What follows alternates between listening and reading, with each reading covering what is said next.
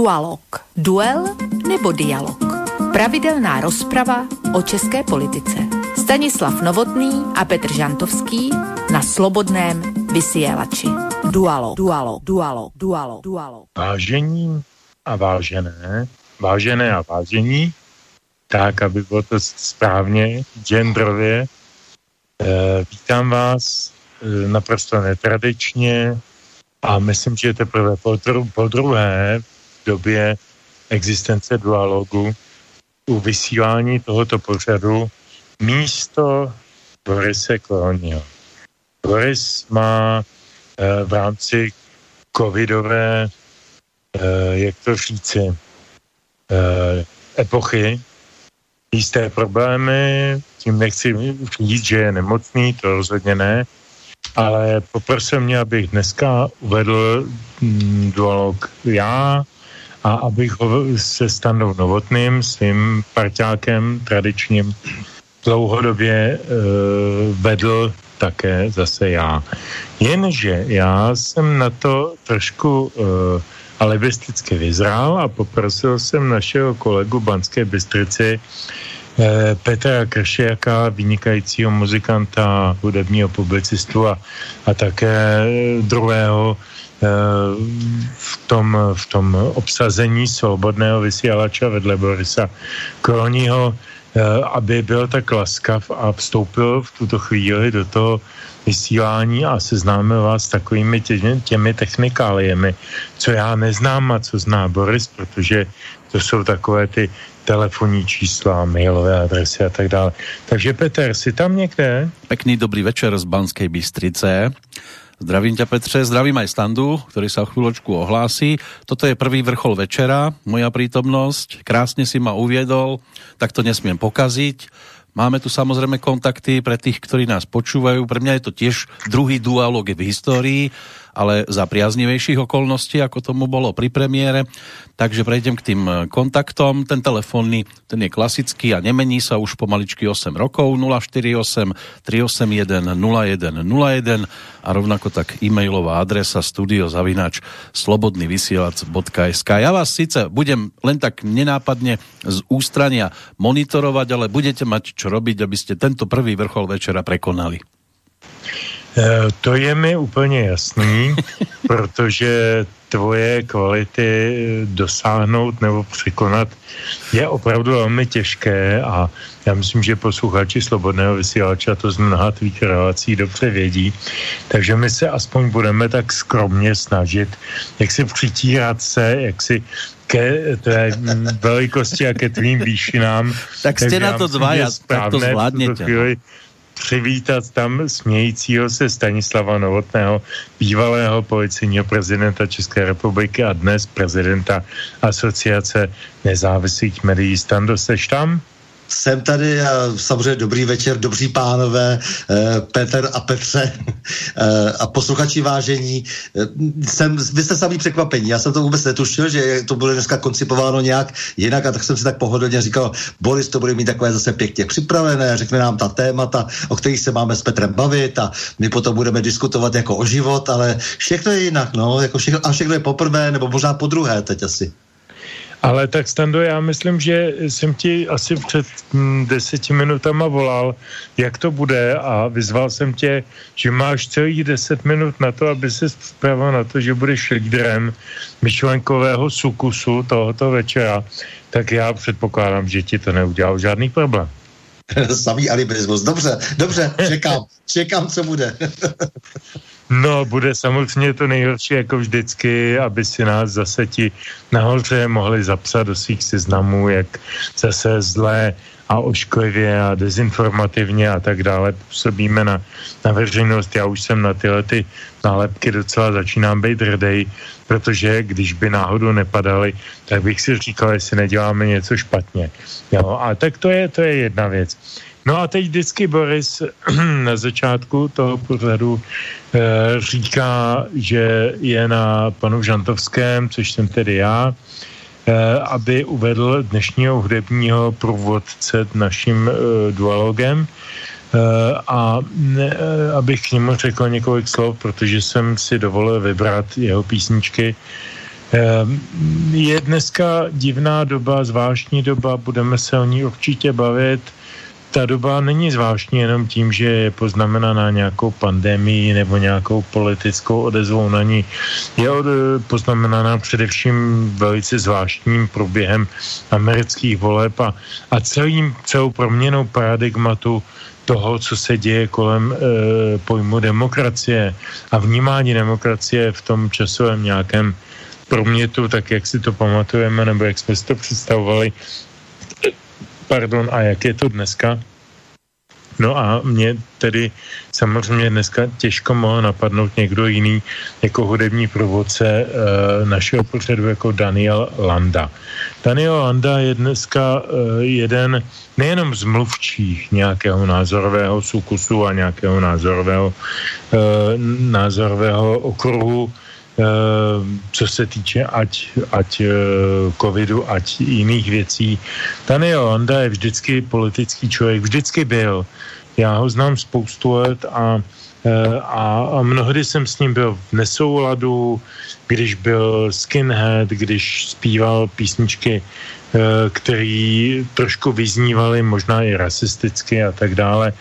Mně se to jako velmi hrubě nelíbilo, ale ten člověk vyzrál ve mm, jako znamenitou osobnost, která myslí vlastní hlavou. Možná, že ta hlava nemá 14 eh, akademických titulů, ale má obrovský obsah a je, je tam spousta iniciací, e, o čem se zamýšlet. E, když jsem se díval na Landovou nedávnou produkci nebo tak aktuální produkci, tak samozřejmě, kdybych měl vybrat jako herbovní píseň roku 2020, tak to byla nepochybně Landová píseň Úkole bavka.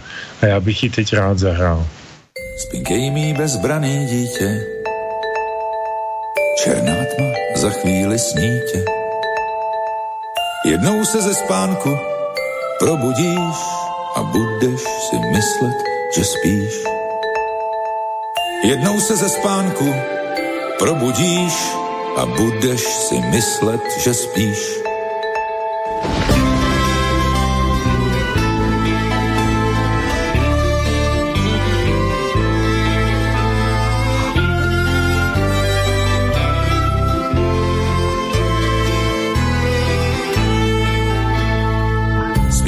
A počítej ovce. Zeslábneš po první stovce. Ovce tě do spánku dopraví, jen ti vstoupí do hlavy. Ovce tě do spánku dopraví, jen ti vstoupí do hlavy. Budeš mít krásný nový čip a zjedíš po mně obří Na každém rohu z kamer bude sklížet Bůh. Každý tvý slovo bude bráno, nahráno a uchováno, kdyby snad náhodou, náhodou, náhodou. Zpívám ti písničku prostou, zatímco tvý dluhy rostou. Budeš jen číslo a to bude fér, určí ho program Lucifer. Budeš jen číslo a to bude fér, určí ho program Lucifer. Číslo je správně bezvohlavní, neutrální a to je hlavní. Nebudeš mužem ani ženou, staneš se nulou, vyváženou. Nebudeš mužem ani ženou, staneš se nulou, vyváženou. Budeš mít krásný nový žip a zjedíš po mně obřídu na každém rohu z kamer bude sklížet Bůh. Každý tvý slovo bude bráno, nahráno a uchováno, kdyby snad náhodou, náhodou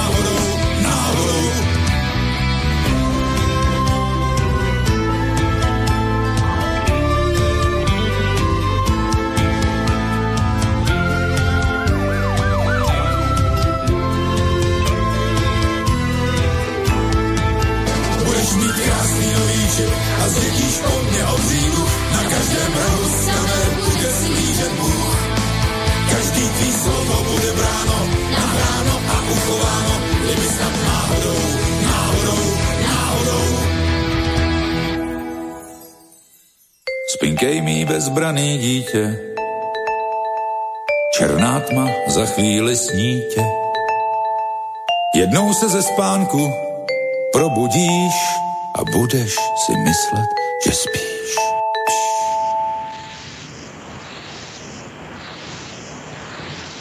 Já do toho vstúpim, zdá se, že má Petr vypnutý mikrofónik na počítači. Nemám, nemám, Nie? nemám, nemám. Jsi tam teda?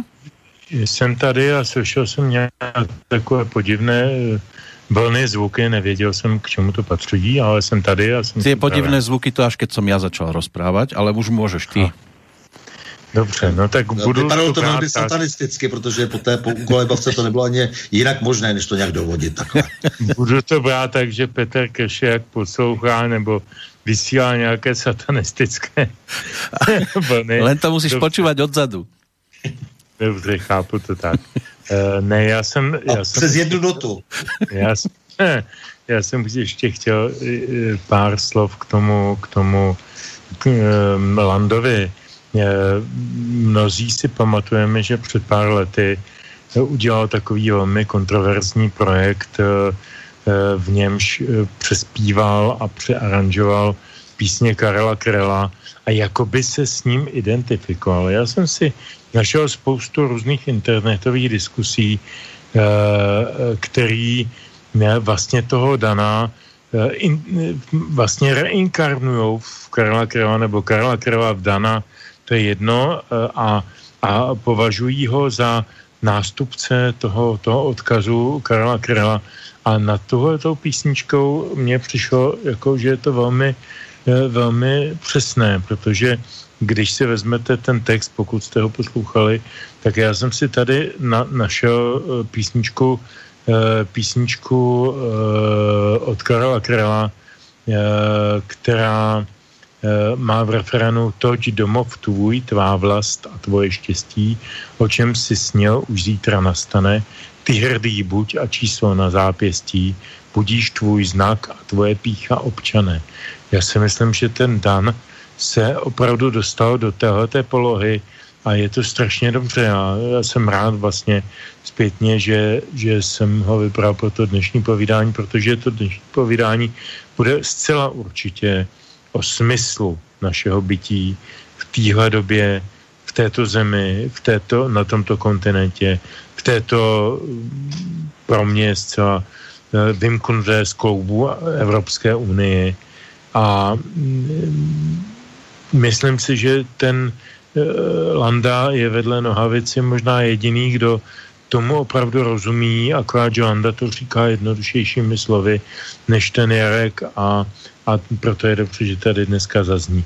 Uh, Stando, prosím, uh, tvoje reflexe roku 2020 z hlediska českého národního, národního vědomí.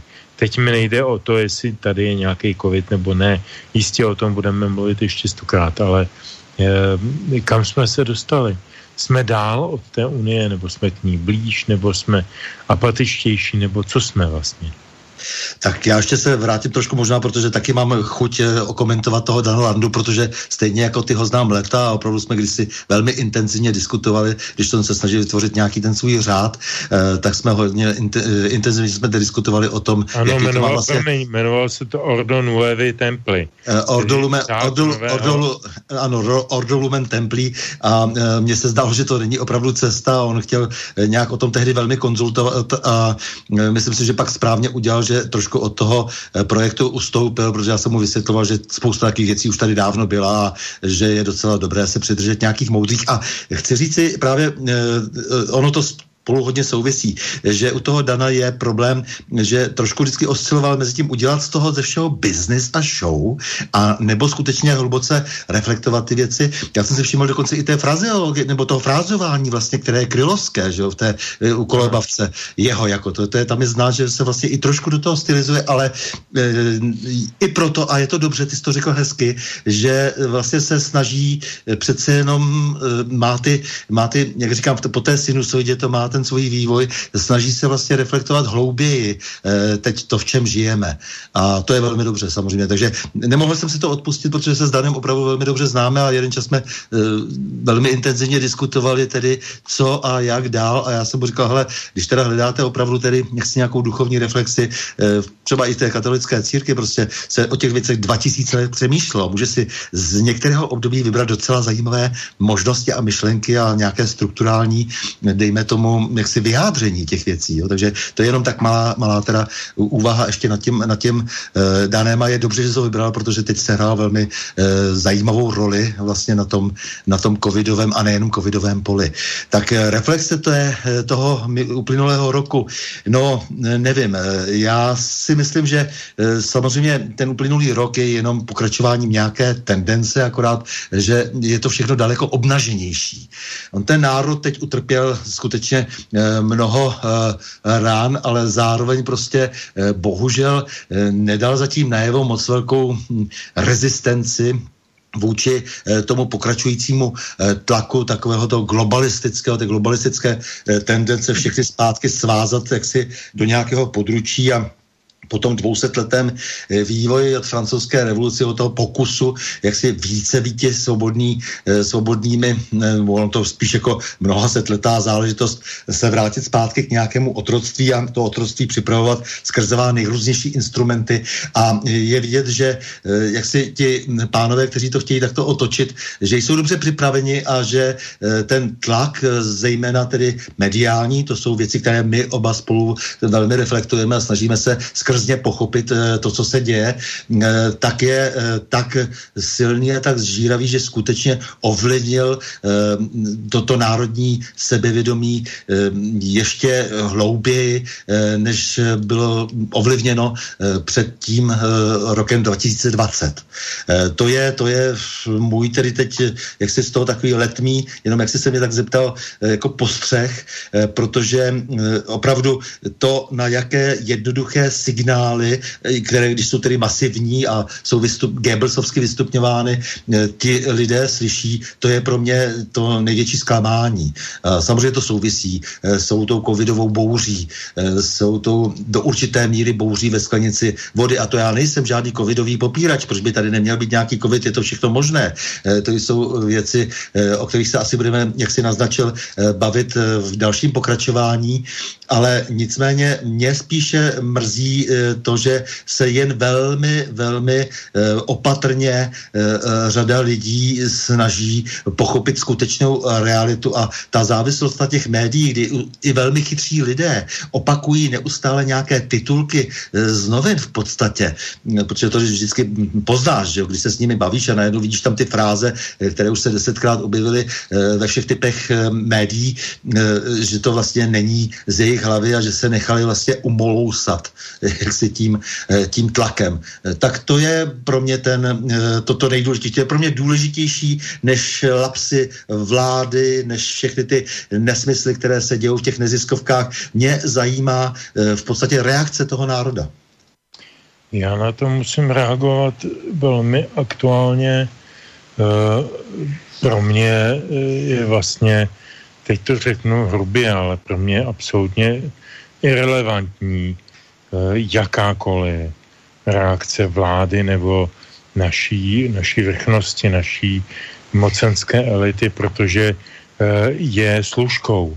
Ona eh, není sama o sobě své právnou entitou, to je služka Evropské unie, ukázal to pan minister zahraničí Petříček v takzvaném sporu, já myslím, že to byla taková hrádka, já si vzpomínám, teď trošku odbočím, na docela hezkou historku eh, z půlky 90. let, když byl místo předsedou ODS eh, Mirek Macek a předsedou Václav Klaus starší eh, a oni měli takový společně jakoby domluvený fígly, jako jak nakopnout Havla, protože ho strašně neměli rádi jako pana prezidenta.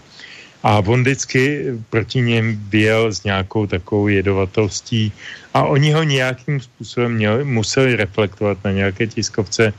No a ten Macek tam byl za toho zlýho policajta a ten Kaus za toho hodního.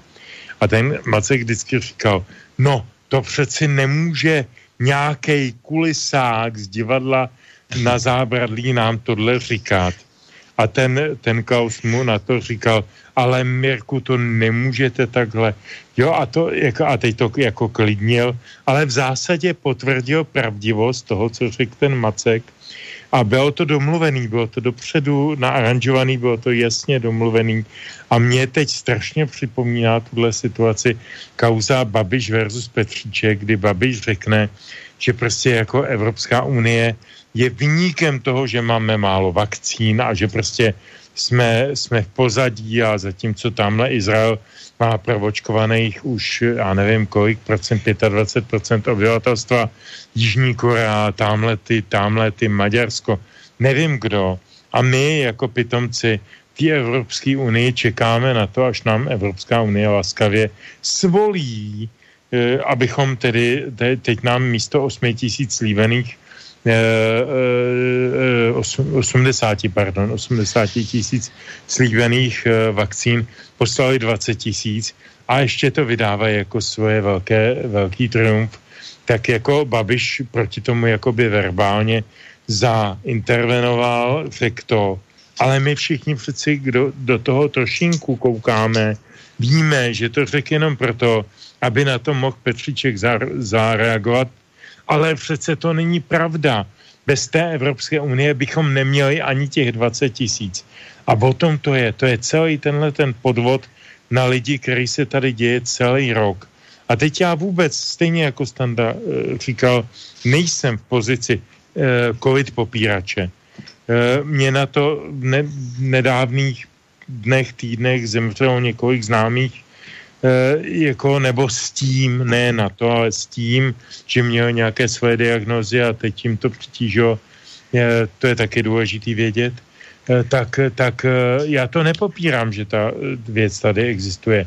Já se nevyhýbám diskusi o, o ochraně před tou, tou pandemí, ale to politické zneužívání a ten ten hnus, který z Evropské unie teče, eh, který nás zasahuje, který nám ovlivňuje naše životy, který nás eh, omezuje v našich svobodách, je tak strašidelný. Stačí se podívat na paní Lejnovou nebo paní Jourovou a, a máme, máme představu o tom, co to je, v jakým klepetu my to sídlíme. Já si myslím, a to Stando, prosím, to už bere jako otázku na tebe, já si myslím, že tohle je optimální situace o tom debatovat o, o Chexitu. No tak samozřejmě, tak já jsem notorický čexitář, toho mě víš samozřejmě, ale vrátím se ještě zpátky to, co se říkal eh, k tomu eh, Babišovi a Evropské unii. On přece sám odevzdal, sama ta vláda, Petříček o tom ani nemluví, já nějak eh, ho tak málo, jak si vnímám jako politika, že ho téměř přehlížím. To jsou lidé, kteří odevzdali pravomoci Evropské unii ve výběru například té vakcíny. A říkat najednou, že by prostě rádi, ale ta Evropská unie je takové ne, neskutečné pokrytectví.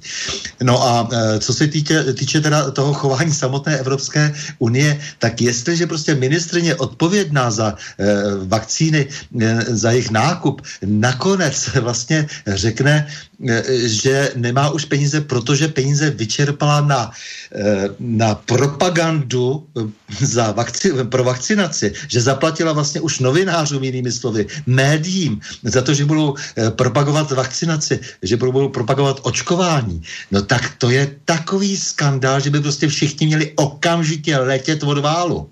Jo, jako prostě to je, to je neuvěřitelné. Oni si ne, nej, nejprve potřebují udělat kampaň, tu potřebují zaplatit, potřebují uplatit, podplatit novináře, řeknou to v podstatě veřejně Eh, pak ještě dají najevo, že vlastně nesplnili ten úkol, když teda lidé se chtějí eh, nechat očkovat, to je jejich problém, že já nevím, čím se chtějí nechat očkovat, to je další věc a to je na nějaké dlouhé jiné debaty, je která firma ano a která ne a co je v pořádku a co není v pořádku. Eh, pro tenhle ten účel bych mimochodem tady malou reklamu pro pořád na Prahu změn doporučuji rozhovor s Tiradem Musilem, primářem to hematologie z hranic na Moravě, který, jak si jsme tady dělali před 14 dny na svobodném vysílači, ale zpátky prostě k tomu, eh, tomu systémovému, co se tady děje. Lžou všichni, jak, i když tiskne, samozřejmě. Prostě to znamená, že odevzdali pravomoci místo, aby vybírali sami, když už tedy chtějí e, vakcinovat. No ale samozřejmě to, co si zase zároveň řekl, že ano, já nejsem popírač a ale ty jsi uh, řekl, že umírají ty lidi s covidem. Uh, to je něco, nad čím bych se rád tedy, jak si, uh, nad čím bych se rád teď pozastavil. Ta, to zkreslování statistik, kdy nám vlastně vymizela, vymizela uh, sila chřipka. Uh, já bych doporučoval opět, jako tady se, uh, jako malinko reklama Alfa.cz teď uh, před uh, pár minutami prakticky vydala článek, kde, se, kde je uvedena statistika, která se velmi obtížně vyzobává eh, z Českého statistického úřadu, jak je to vlastně opravdu s těmi zemřelými. A ono se ukazuje, že od konce války eh, vlastně stoupala umrtnost eh, do roku 80, 1980, kdy je to asi 135 eh, tisíc lidí v České republice. Potom v roce 19 začíná opět mírně stoupat umrtnost a v roce 20 je to 117 tisíc, takže je to pořád mnohem méně než 135 tisíc. Je to jakási, zdá se, možná jakási sinusoida nevím, eh, to samozřejmě je potřeba, aby se ještě nějak dál interpretovalo, ale chci říct, jako, že veliký problém je, že právě nám jsou uh, už předkládány jenom interpretace těch statistik a uh, velmi obtížně se dostáváme k původním číslům. Takže uh, to je to, co jak si zase zatěžuje to naše uvažování tady u nás doma samozřejmě i evropské, ono i s tím Eurostatem jsou veliké problémy, vytáhnout z něho nějaké rozumné údaje, ale samozřejmě, že já jsem všemi 20 eh, pro Czexit, eh, protože o něco lépe eh, se přece jenom v tom, na tom menším hřišti, kde si daleko více vidíme do talíře, kde si daleko více vidíme do karet, tak na tom menším hřišti se daleko spíš dá přeci jenom jak si kontrolovat trošku ta situace. Ale tohle to hraní toho pingpongu, jak si tady na to, že tady nějací velcí nás mají v hrsti, když jim to ti samí lidé odezdali, nějaké výběrové řízení. Jo, já tady jenom takový malý příklad třeba, já, kdy, když jsem třeba dělal toho policejního prezidenta, tak jsem, eh, tak opravdu jsem se nemohl dohodnout s ministerstvem vnitra, že nemá co nějaký týlový odbor na ministerstvu, který vůbec neodpovídá za výkon, dělat výběrová řízení. Oni si na sebe stahli, eh, ministr eh, vnitra Ruml tehdy si na sebe stahl výběrová řízení, protože samozřejmě to bylo mm, pro něho eh, pochopitelně ekonomicky zajímavé. Takže oni vybírali, protože jak si dělali tu velkou politiku, ale pak to mělo pochopitelně odraz na policejním výkonu, protože ti, kteří odpovídali za výkon, tak do toho v podstatě neměli moc co mluvit. No a to se, odpoví, to se teď týká i té Evropské unie. Ty, co mají odpovědnost za ten výkon v České republice, tak do toho nemluví, mluví do toho Evropská unie, která má jakési úplně jiné strategické zájmy, protože v jejím čele stojí nikým nevolení lidé, kteří jsou napojeni přímo na bankovní kruhy, které zase, jak si jsou dnes, eh, jak si nebo dnes používají jako jeden z svých, ze svých mnohých nástrojů velké farmaceutické firmy. Tak já bych na to určitě dodal, že e, přesně o to jde, že když e, Eh, vidíme, že Velká Británie má proočkováno, eh, provakcinováno, řekněme, já nevím, 10% obyvatelstva, Izrael 10% nebo 12% a další země a další země. A teď nám prostě jako naše slavná Evropská unie pošle 8 tisíc vakcín a tvrdí, že je to to velké hrdinství a že bychom to měli tleskat a, a, a aplaudovat. Eh, a pan ministr zahraničí tomu také tleská, aplauduje, tak je v tom asi někde nějaký problém. Ale to, to eh, mě dělá jenom jakousi předehru. Já jsem teď tady si přečetl uh, čet od uh, Michala z Brna, uh, který říká, dobrý večer, pánové, co říkáte na dnešní výrok soudrova Rycheckého, že zvýhodnění očkovaných lidí je z ústavně právního hlediska možné. Od soudrova Rycheckého se ani nedalo čekat nic jiného než schvalování bolševických totalitních zákonů, likvidace demokracie a práva jede na plné obrátky, tedy Michal z Brna. Protože je to adresováno nám oběma, tak já si zcela nedemokraticky vezmu, vezmu první slovo, když už teda melu, tak před standou soudruh Rychecký je člověk, který jede vždycky s tou správnou vlnou.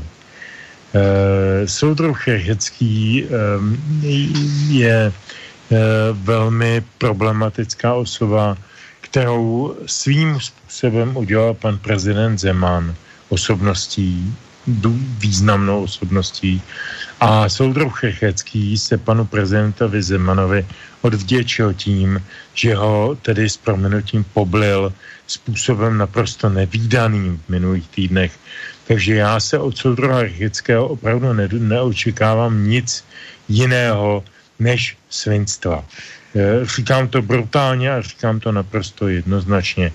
Na druhou stranu, když se bavíme o nějakém ústavním právu, tak zvýhodňování jakýchkoliv lidí z hlediska právního je proti ústavě. Eh, jsme v ústavě všichni eh, rovnoprávní z hlediska zákona. A to, že soudruh Rychecký, komunista bývalý, Eh, eh, jako dnes v čele nějakého takového orgánu podivu, podivuhodného a zbytečného podle mé, mého soudu je, je za, na jaksi názoru toho, že někteří lidé jsou si rovní a někteří jsou si rovnější. Tak já myslím, že soudruhu Rycheckému jako lze nalepit na ksicht nápis uh, George Orwell uh, a, a farma zvířat, tak jako o čem se dál bavíme, to je člověk, který jede jenom a pouze svoje zájmy. To, že prostě nakopal do zadnice s prominutím pana prezidenta, který ho prosadil do všech těch funkcí, o kterých byl, který ho opravdu udělal místo předsedou vlády, ministrem spravedlnosti, šéfem nejvyššího soudu, všechno pro něj udělal. A on se mu odvděčil tím, že z něj udělal opravdové hovado tak jako takovému člověku já nemůžu věřit ani, že se tak jmenuje. Stando, jak to vidíš ty? Eh, je to jednoduché. On před časem prohlásil dokonce, eh, že to, že vlastně byla uzavřena letiště, že lidem byl, eh, byla znemožněna mobilita do zahraničí, takže jak si to bylo proti lidským právům, to, co udělala vláda, protože měl jaksi chuť napadnout Andreje Babiše a vládu za její opatření. Člověk by se mohl v dalším se v tomto smyslu s tím stotožnit, ale teď mluví vlastně úplně jinak. Teď zase vlastně e, chce zvýhodňovat jednu skupinu obyvatelstva před druhou. To znamená, že eh, těch právních lapsů pana Rycheckého za jeho život už bylo tolik, že jeho pozice e, v ústavním soudu měla být dávno už otřesena, takže by spadl z té hrušky. Jo, ten, ten člověk prostě v podstatě je pokrytec úplně ve všem, na co se člověk podívá. A jedna z těch věcí, která, která, kterou tady v poslední době zmínil, zmínil minulost Andreje Babiše, no to mě velmi pobavilo, eh, že tedy je to eh, agent státní bezpečnosti, ale když to soudruh Rychecký, jak si jako eh, komunisté, jako člověk, který přiděloval byty členům UVKSČ ve stavebním bytovém družstvu Pokrok v 70. 80. letech a ještě potom tam měl jaksi velmi zdařilé v jedno v největších stavebních bytových družstev v republice privatizační jaksi jakési akce, kterému, kterého velmi dobře zabezpečili, eh, tak je to opravdu naprosto absurdní.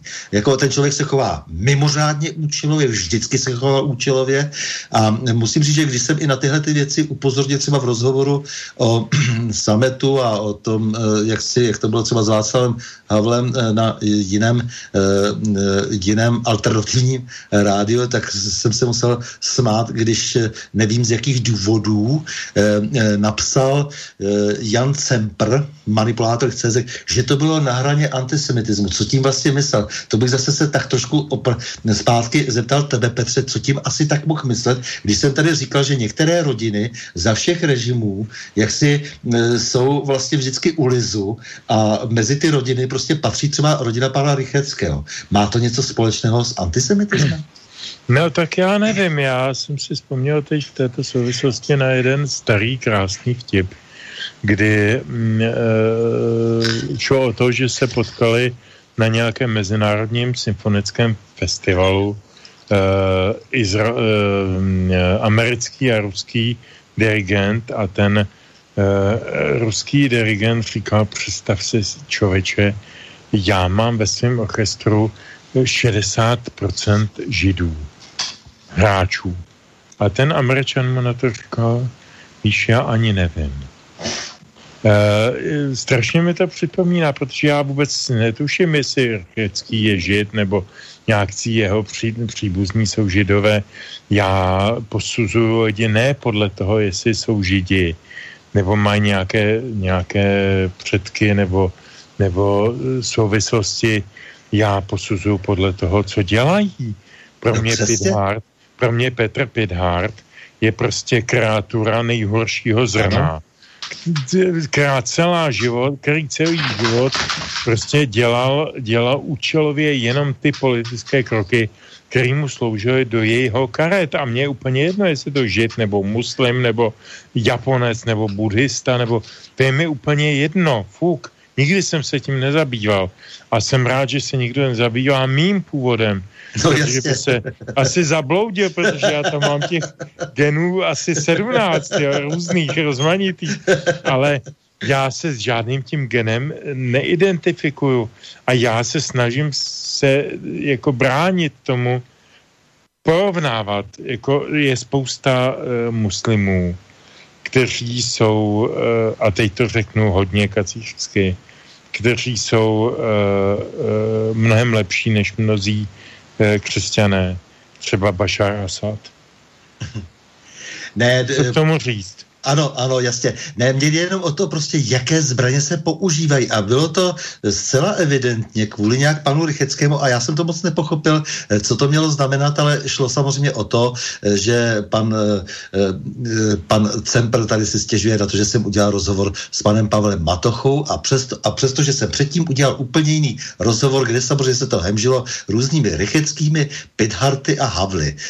že to jsou jako jaksi takové ty familie, které tak mají vždycky pod pocit, že jednou mohu klidně arizovat majetek a potom mohu zase sloužit, eh, což je případ pana Rycheckého nebo jeho rodiny. Já nechci posuzovat předky, ale nicméně sloužit třeba v eh, kanceláři Klementa Gottwalda, že?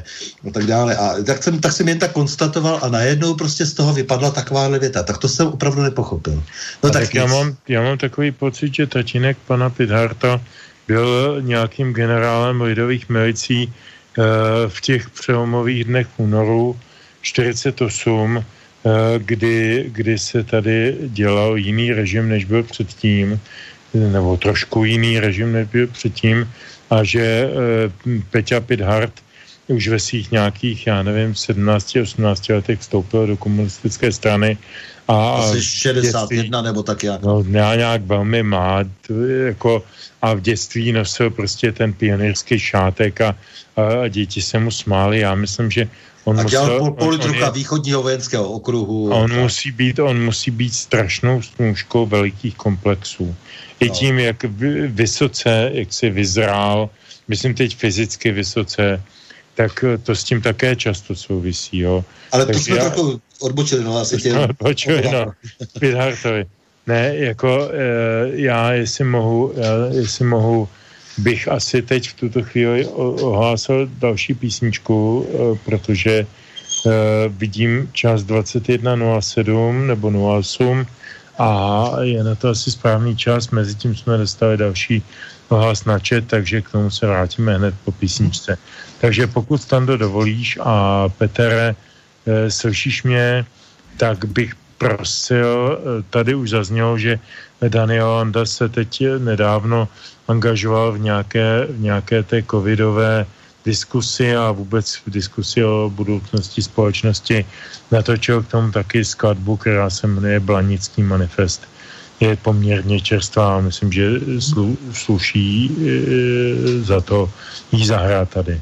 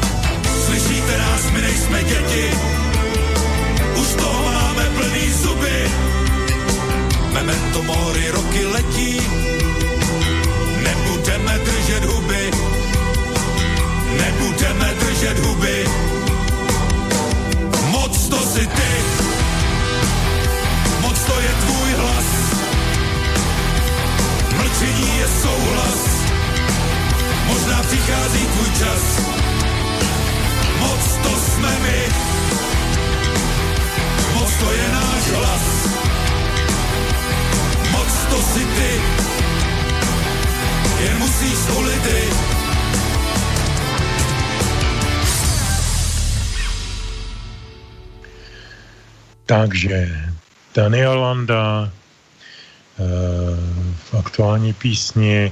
Já teď tady hledím eh, do eh, chatu a vidím tady mail od posluchače jménem Juraj, podepisal se jako Juraj, asi to bude Juraj, a je to strašně důležitý mail, tak já si ho dovolím přečíst, protože eh, možná i pro naše další povídání bude motivační. Eh, čtu, cituji. Zdvihali jste mi adrenalín, prosím neurážejte soudruhů a skutečných komunistů.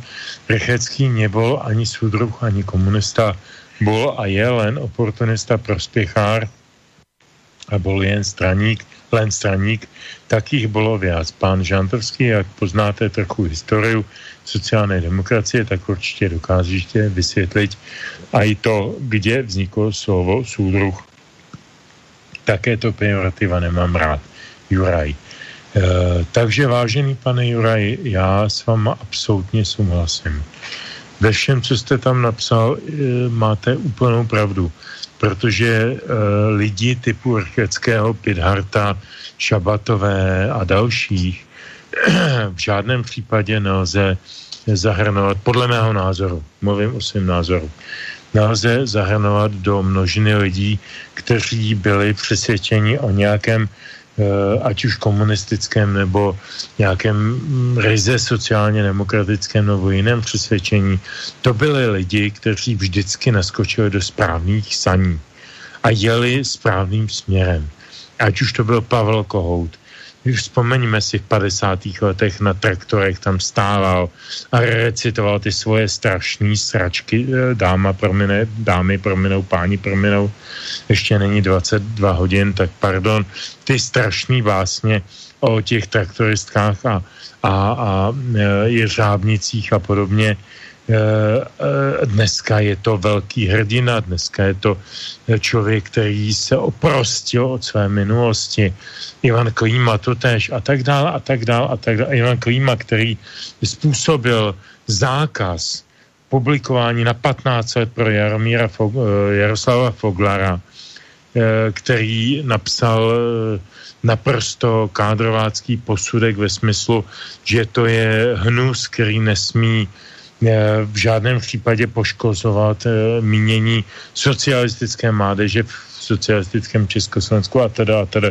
Tak to je ten náš hrdina, který ho dneska eh, budeme vyzvedávat na ty piedestaly a říkat, to je on, to je on, velký bojovník proti komunismu. No není, stejně jako není Rechecký a stejně jako není Pidhart. Máte, pane Juraji, úplnou pravdu. A já s vámi absolutně souhlasím.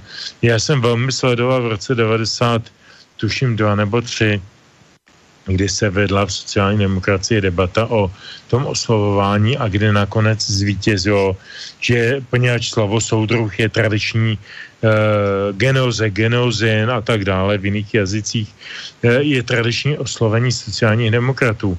Uh, a komunisti uh, to, uh, jak si převzali, že jo, komunisti, myslím, za jejich panování, No a sociální demokraté se tomu chtěli vyhnout, tak z toho udělali to přítel příteli, což je směšné, protože jestli něco opravdu nejsou jeden vedle druhého sociální demokrati a nikdy nebyli, tak nebyli přátelé a přítelkyně, byli vždycky jenom konkurenti a, a lidi, kteří e, se snažili toho druhého vyšoupnout z jeho kariérních možností. Ale to tak bývá ve stranické politice, jo.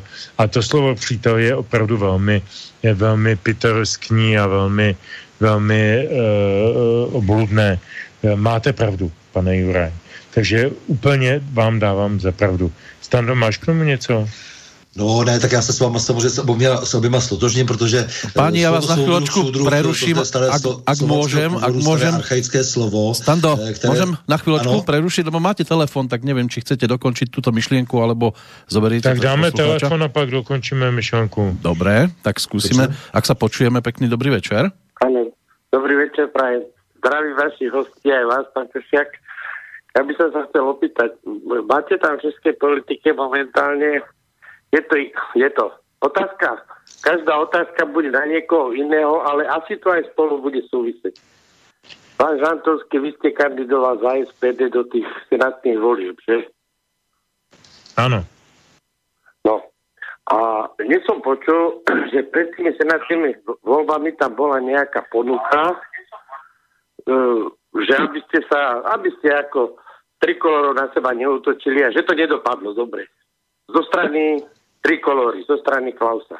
To je jedna otázka. A na pana Novotného mám otázku, že som dneska počul v jednej relácii, že poslali vy a nejakí ľudia ešte, že poslali výzvu, že aby sa národné strany dali dokopy do, do parlamentných volieb, aby neprepadli hlasy, ale v tej diskusii bolo tá výzva bola zo strany e- SPD rázne zamietnutá. Takže či by ste sa mi tomu mohli vyjadriť. Ďakujem vám veľmi pekne a všetko dobré vám prajem. Pekný večer. Děkuji moc za otázku. Byl jsem osloven jako první, tak jako první oslov, odpovím. A odpovím, jak jsem zvyklý, absolutně podle pravdy. Já jsem kandidoval do Senátu za uh, okresek Kolín a okolí, kde mi bylo v celku dost jasné, že je to docela marný boj, protože tam má eh, podkopané celé to území pan Rakušan ze Združení stán, nebo ze strany. hnutí stan, nevím, jak se to přesně jmenuje. No a ve vedlejším okrsku na Příbramsku eh, tehdy měla kandidovat za paní za, za trikoloru paní Dundáčková, kterou znám ještě jako poslankyni eh, poslanecké sněmovny, velmi slušná a příjemná eh, dáma, inteligentní právnička, opravdu výborná ženská. Mám s ní jenom ty nejlepší zkušenosti. Eh, tak jsem tehdy volal Vaškovi Klauzovi, mladšímu, a říkám mu, hele Vašku, protože se známe 25 let, že jo. Eh, tak jsem říkal, hele Vašku, nechceš udělat takový díl, jako že bychom uh, prohodili, vy nemáte, ta Dundáčková totiž z té kandidatury uh, odstoupila na poslední chvíli. Uh, a pak kandidoval snad v krajských volbách, to už nevím, to je jedno. Ale do, té, do toho Senátu ne, takže vlastně na tom Příbramsku, které je blízko mému bydlišti a zároveň i sociálně a demograficky blízko mým eventuálním voličům, tak jsem říkal, hele, nechceš to prohodit, že bychom jako místo tvé Dundáčkové dali Žantovského na ten příbrám a na tu příbrám a že bychom uh, v Kladně spojili úsilí, aby jsme podpořili tvoji paní doktorku nebo ředitelku uh, teď se omlouvám, že jak mi vypadla z hlavy, uh, to byla taková ta, uh, která bojovala proti té muslimské studence eh, a dostala za to metal od pana prezidenta eh, Kohoutová, Kohutková, tak nějak jsem jmenovala. Kohoutová, Kohoutová. Kohoutová, děkuju. A já jsem říkal, hele, podívej, Vašku, jako my s tou paní Kohoutovou máme v zásadě velmi podobná témata. V zásadě máme velmi podobné názory. Nebylo by tedy rozumnější se domluvit na tom, že já pojedu za SPD a za trikoloru jako s podporou na tom Příbramsku a naopak ti podpoříme tvoji paní Kohoutovou na tom e, Kolínsku, odkaď ona ostatně pochází. A Václav, e, Václav to odmítl e, a pak to odmítl i Tomio Okamura, takže tam je zjevný, e, řekl bych možná i osobní Eh, nějaký, nějaká, nějaká řevnivost nebo něco, prostě nesoulad. E, Tomio samozřejmě e, vyčítá Václavovi, že mu v úvozovkách, tedy cituji v podstatě, vykrádá program, že teda mluví o tom Chexitu a že a proti migraci a t- další věci. Já nevím, jo, já, já prostě vím jenom za, za těch, já nevím, skoro 30 let, co se pohybuju v české politice a okolo ní, tak jenom vím, že prostě tohle byla vždycky nejhorší nemoc a, a zhouba e, nějakého, nějakého kladného vývoje, že se prostě lidi, kteří měli v zásadě velmi podobné názory a velmi pozitivní a kladné a a, a konstruktivní, jak se nebyli schopni dohodnout, prostě proto, že prostě každý chtěl být předsedou. A já to teď nemyslím ani na tom já, ani na Vaška e, jmenovitě, ale mluvím o tom, že prostě každý má svoji nějakou e, jakoby suverenitu a svoji sebevěd, své sebevědomí a svoji představu o své, o své e, budoucnosti a, a některé věci prostě nejdou to nelze zlomit. Jo? Já jsem to zkoušel u Tomia i u Václava a nešlo to zlomit, takže se to dopadlo tak, že prostě na Příbramsku ne, nevyhrál ten, ten kandidát eh, SPD a na Kolínsku nevyhrál ani kandidát SPD, ani kandidátka eh, Trikolory. Stačí to takto? Tak, eh, teď asi řada na mě. Eh, ano. Ty jsme nahrál samozřejmě, takže já jenom pokračuji eh, v tom, co jsi už řekl, protože to velmi už se souvisí s tou druhou částí otázky, nebo s tou druhou otázkou.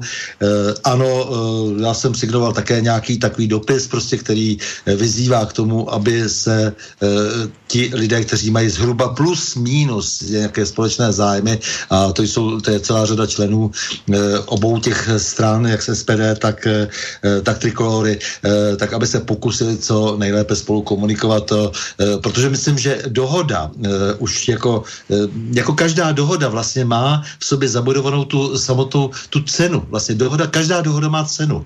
Tedy dobrá dohoda, ne taková dohoda, kde vás tisknou a donutějí nás k něčemu, že jo? proto se vždycky na závěr, na závěr všech těch ujednání nějakých právních píše, že jste tak neučinil, že jste to podepsal prostě pod nátlakem, protože ten nátlak jako to je samozřejmě špatně, ale dobrá dohoda, kdy se lidé opravdu sejdou a řeknou, hele, máme eh, společný zájem, tak pojďme jak si vymyslet, jak si nějakou koordinovanou činnost, práci, akci, eh, tak to je dobře. Takže z tohoto důvodu alespoň jako vysílat tyto signály tohoto druhu si myslím, že je dobře, že máme říkat, že je dobré se snažit domluvit, byť to třeba není ani možné, ale ono se to vždycky někde uchytí. Já vždycky věřím tomu, že někde na nějaké úrovni, na nějakém patře přece jenom ty lidi jsou schopni si třeba podat ruce a říct si, že je mnohem více věcí, které je spojují, než které je eh, rozdělují bez ohledu na to, eh, co kdo proti má eh, na kterékoliv úrovni, jak si v těch třeba partajích v tomto případě samotných. Takže to asi tak, jestli k tomu mohu tak to cokoliv říct. Myslím si, že je trošku povinnost vyzývat neustále k nějakým dobrým dohodám. Já bych ještě teda, jestli mohu, pokračoval v citaci dalšího četu, který mě, musím říct, velmi zajímá.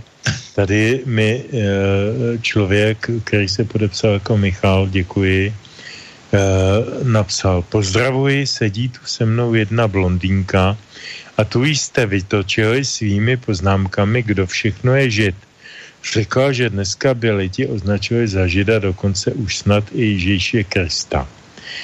No, to Ale pozor, moc... pozor, pozor, když se tam na to dívám. Sando, to je pro tebe tohle, tak je tam jo? obrovský smajlík, jako jo, tak, takže prostě... No a to je pro tebe, jo, to je pro tebe.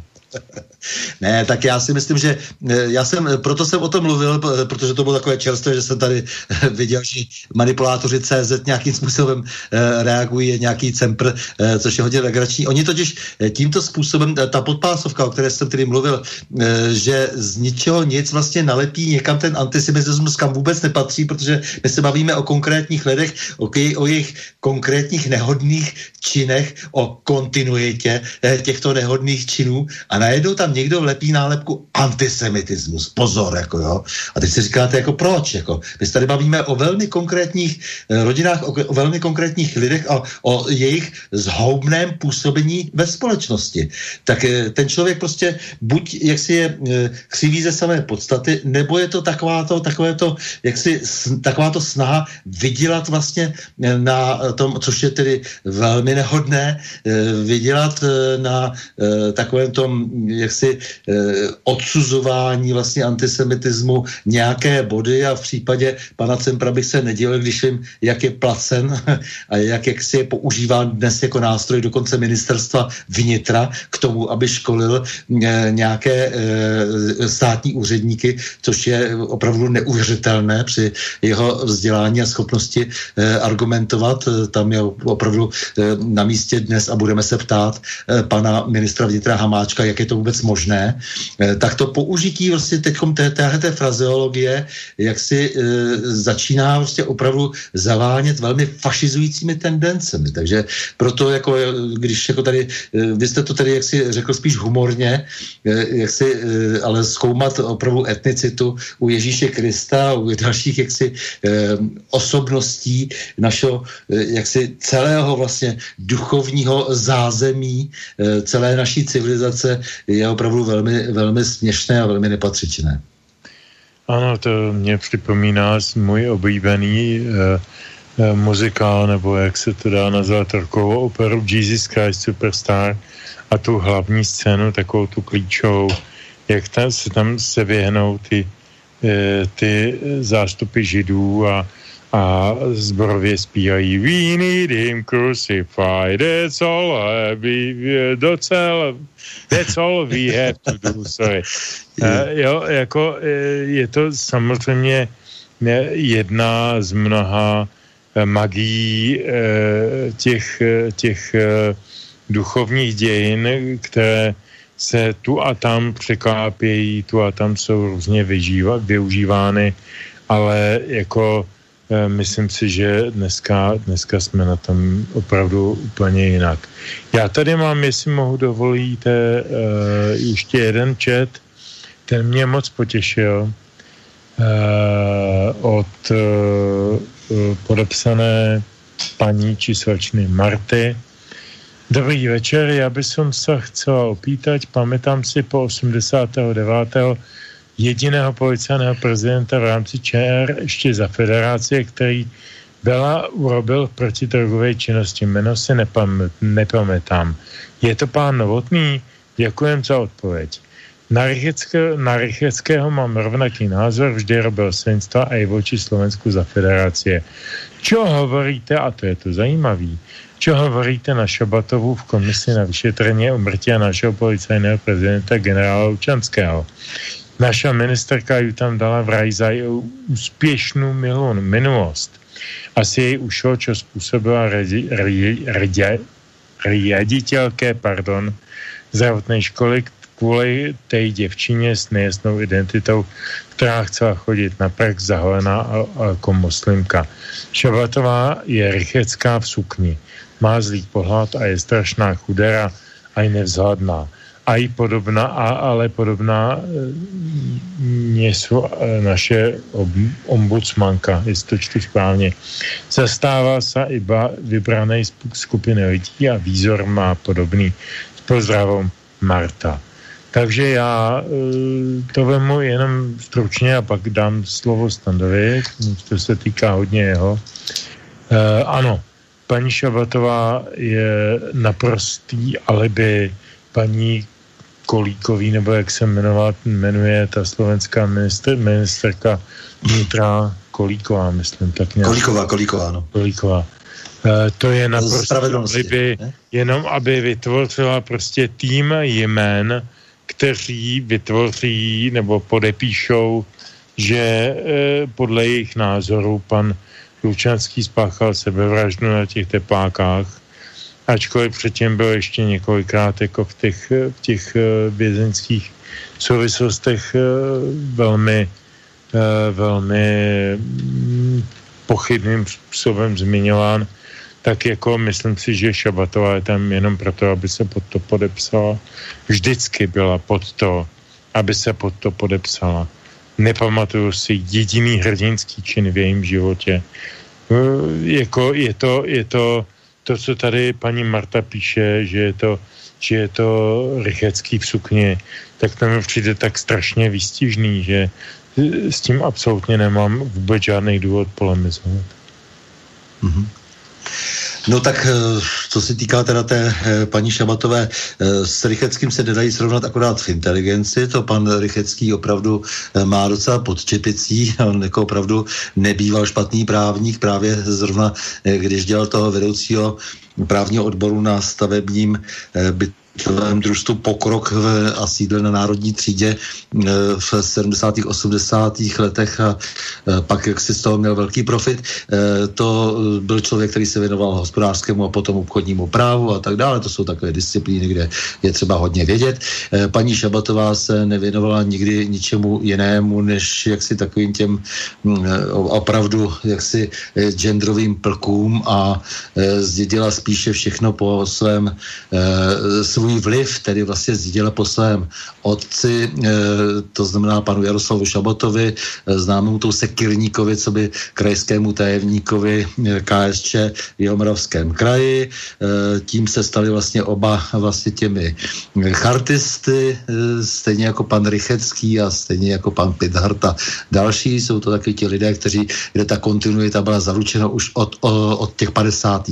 let, od tedy jako dcera, potom manželka Petra Úla, Eh, který zase byl hlavním iniciátorem hnutí revoluční mládeže v roce 68. To bylo takové to trockistické eh, hnutí, eh, které zaplať pámu vlastně už po něm, po něm není ani slechu, ani vidu. Nicméně dnes jak si nabývá nových podob, když se tak rozlídnete po politické scéně a vidíte Piráty a jiné. No a takže to je paní Šabatová, zhruba paní Šabatová v podstatě vždycky někde tak, jak si prapodivně statuje, jakože patří do party. Je to jedna z těch osob, které vždycky inkasovali i, i dávno před listopadem 89, patřila vždycky do takového toho výlučného klubu. Eh, chartistického a, a potom samozřejmě nesměla e, prakticky nikde chybět, takže přes všechny ty e, průšvihy, které se týkaly třeba kuřimské kauzy, jo, to ona jde něco teď vyšetřovat, ale selhala naprosto v té, na celém ten počátku vlastně té své ombudsmanské kariéry, tak selhala, selhala v kauze, která byla naprosto šílená a která předznamenává možná mnohé jiné kauzy, které jsou dnes skryté právě proto, že se lhala, to byla to ona kořinská kauza s tou Aničkou a kdy vlastně se jí snažila zajistit jinou identitu společně s Jakubem Patočkou, jestli si vzpomínáte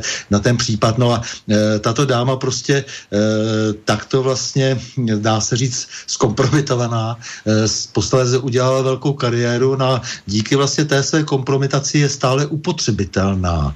E, řekl bych, že to je taková ta sorošovská politika, že se vždycky hodí tam, kde je potřeba cokoliv odsouhlasit, když už jako si tedy nese to břemeno e, na hlavě, e, které se jí tam e, roztéká. No tak e, toto je asi tedy k paní Šabatové. Já jsem byl tady tím polistopadovým pre, policejním prezidentem e, po e, roce 89 jsem začínal vlastně na federálním ministerstvu vnitra a pak jsem na českém ministerstvu vnitra, než jsme se dostali docela do ostrého sporu s ministrem vnitra Janem Rumle a zároveň vlastně jeho prostřednictvím s Václavem Havelem a dalšími do velmi tvrdého sporu, tak eh, pak se musel skončit v roce eh, 94, tak eh, to jsem já tedy, no. Tak eh, nikdo jiný se asi na té pozici policejního prezidenta České republiky tak to nemenoval. Páni, já vám opět do toho vstupím. Vyzerá to, že byste mohli mať telefonát. Ano. Dobrý večer. Dobrý večer, zdravím vás všetkých. A na, na, na pána Novotného si pamätám, že to je veľmi e, seriózny a inteligentný človek a bol ozaj na svojom mieste. A ja by som vás chcela poprosiť, hovorili ste pred chvíľou o panu Lučanskom. Mne je fakt do placu, lebo ja mám starších synov, ako je on a neviem si predstaviť, keby som mala o niektorého prísť a chcela by som dať tak do verejnosti, lebo nemám to ako dať, že poprosím ľudí, ktorí budú vašu reláciu počúvať, že by sme zajtra o druhej dali do okna sviečku a do piatej ho nechali horieť za ňo. Takto by sme mu prejavili úctu a ukázali by sme týmto, čo ho pripravili o život, že si na ňo spomíname a je nám ho ľúto. Tak moc děkujeme za tenhle ten... Já děkujem za to, že jsem to mohla tlmočit. Děkujem. Děkujeme moc za tenhle ten dojemný vzkaz. Eh, eh, já se k němu určitě připájím. Eh, myslím si, že tahle ta kauza bude mít ještě hodně dlouhé dozvuky a rozhodně není vyjasněna konec konců ani jako vražda e, pana Kuciaka není vyjasněná, ono to s tím souvisí, takže možná, že se ještě hodně dozvíme v budoucnosti. A to, co tady paní navrhovala, ten pětní akt, je samozřejmě velice dojemný a velice pěkný. Takže ano, jako pokud chcete, vážení, milí posluchači, posluchačky, tak se k tomu prosím připojte. A já bych tady ještě přečet, ještě před další písničkou další, další čet, um, který je podepsaný jménem meteorolog. Nevím proč meteorolog, asi ten člověk se živí tou profesí, ale je zajímavý, jo. Hmm, poslouchejte. Co je možno očekávat od pana Rycheckého, který přece pochází z kované komunistické rodiny? Jeho otec Josef Rychecký hájel v roce 56 komunistického soudce Karla Vaše, strůjce řady justičních vražd. Jeho matka Judr Eva Rychecká, narozená 1912, evidovaná jako agentka pro boj s vnitřním nepřítelem, číslo agenturního svazku 24239, pracovala v právním odboru kanceláře prvního komunistického prezidenta Klementa Gottwalda. Její podpisy najdeme pod zamítnutými žádostmi lidí žádajících o milost před popravou. Končila zde až v roce 1969. Já si myslím, že tohle je tak strašně zásadní sdělení o minulosti všech těch našich liberálních demokratů najednou zrodivších se, že by to se mělo tesat. To, to jsou věci, které by měli lidi znát napříč eh, webem, napříč všemi médii, protože eh, vždycky platilo a vždycky platí a bylo to za ať svému francouzské revoluci, ať svému jakékoliv jiné období, vždycky platilo, že dějiny určují elity. A jestli někdo patří k elitám, tak je to třeba Rychecký, třeba Pidhart, třeba Šabatová. E, Standa to před chvílí, chvílí říkal e, tu genealogii. To jsou prostě lidi, kteří jsou připraveni na to vládnout. Jsou, jsou geneticky na to připravování. To není tak, že jako se na to intelektuálně připravují. Ne, oni považují za samozřejmé, že pokračují v té elitní řadě vytvořené jejími nějakými předky. A já myslím, že to, že to je strašná, strašné zlo, které jako je absolutně v rozporu s jakýmkoliv významem slova demokracie. Tak a já se ještě jednou přisadím, když jsme u toho Rycheckého. Právě proto jsem dnes udělal tu odbočku, která tady rozproudila diskuzi eh, ohledně eh, toho antisemitismu. A já jsem hluboce přesvědčen, že to, co se dostalo do pera eh, Jana Cempra, eh, se tam ocitlo právě proto, protože jsem o tom zmíněném pořadu, kde jsem hovořil o těch různých rodinách, hovořil o tom, eh, vlastně o té právní kanceláři, eh, o otci pana eh, Rycheckého, eh, který vlastně arizoval majetky za války. Eh, to znamená, on naopak zabíral ty židovské majetky. Takže potom je třeba se vždycky vyvinit a známe to velmi dobře od mnoha jiných lidí, jak si, kteří byli účastni na neuvěřitelných svinstvech eh, třeba před listopadem, jak eh, potřebují strašně zdůraznit svůj antikomunismus tak to je něco podobného. Takže jestliže dokázal mít, dokázali mít prsty i v této věci, no tak samozřejmě pak se už nemohli nikdy svobodně chovat po 45. roce. E, to je dost důležité a to je velmi opomíjené, je, jestli, je, ještě v té genealogii. E, a tam jsou ještě opomíjené ty internacionály a tak dále, kominterna, že tyhle, ty, tyhle ty všechny vazby.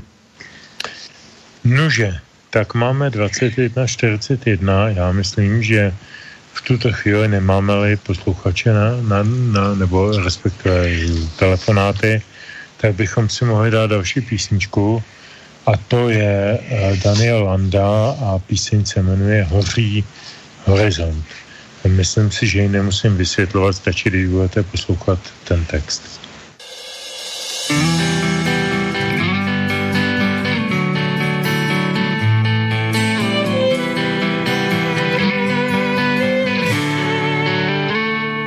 Když slunce zajde, oblaka hoří, když světlo mizí, den střídá noc.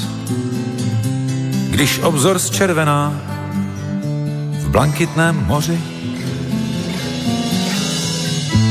temnota nad krajem přebírá moc. Temnota nad krajem přebírá moc. Hoří horizont, a já nemám hasičák. Blíží se tma, nad hlavou housne mrak, krvavě rudá, zbarví ho v červánek, země se chystá na spánek.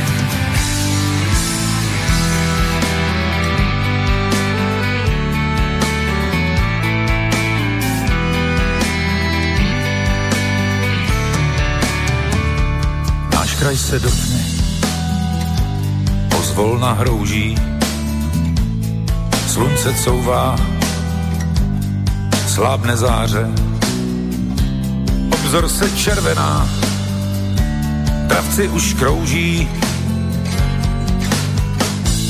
A stín se valí na spící tváře. A stín se valí na spící tváře. Hoří horizont. A já nemám hasičák, blíží se tma,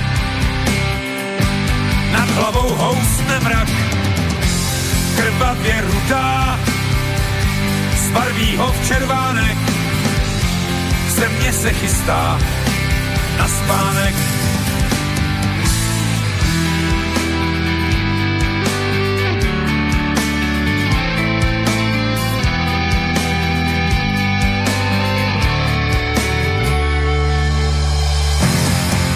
Hoří horizont. A já nemám hasičák, blíží se tma, nad hlavou housne mrak, krvavě rudá, zbarví ho v červánek, země se chystá na spánek.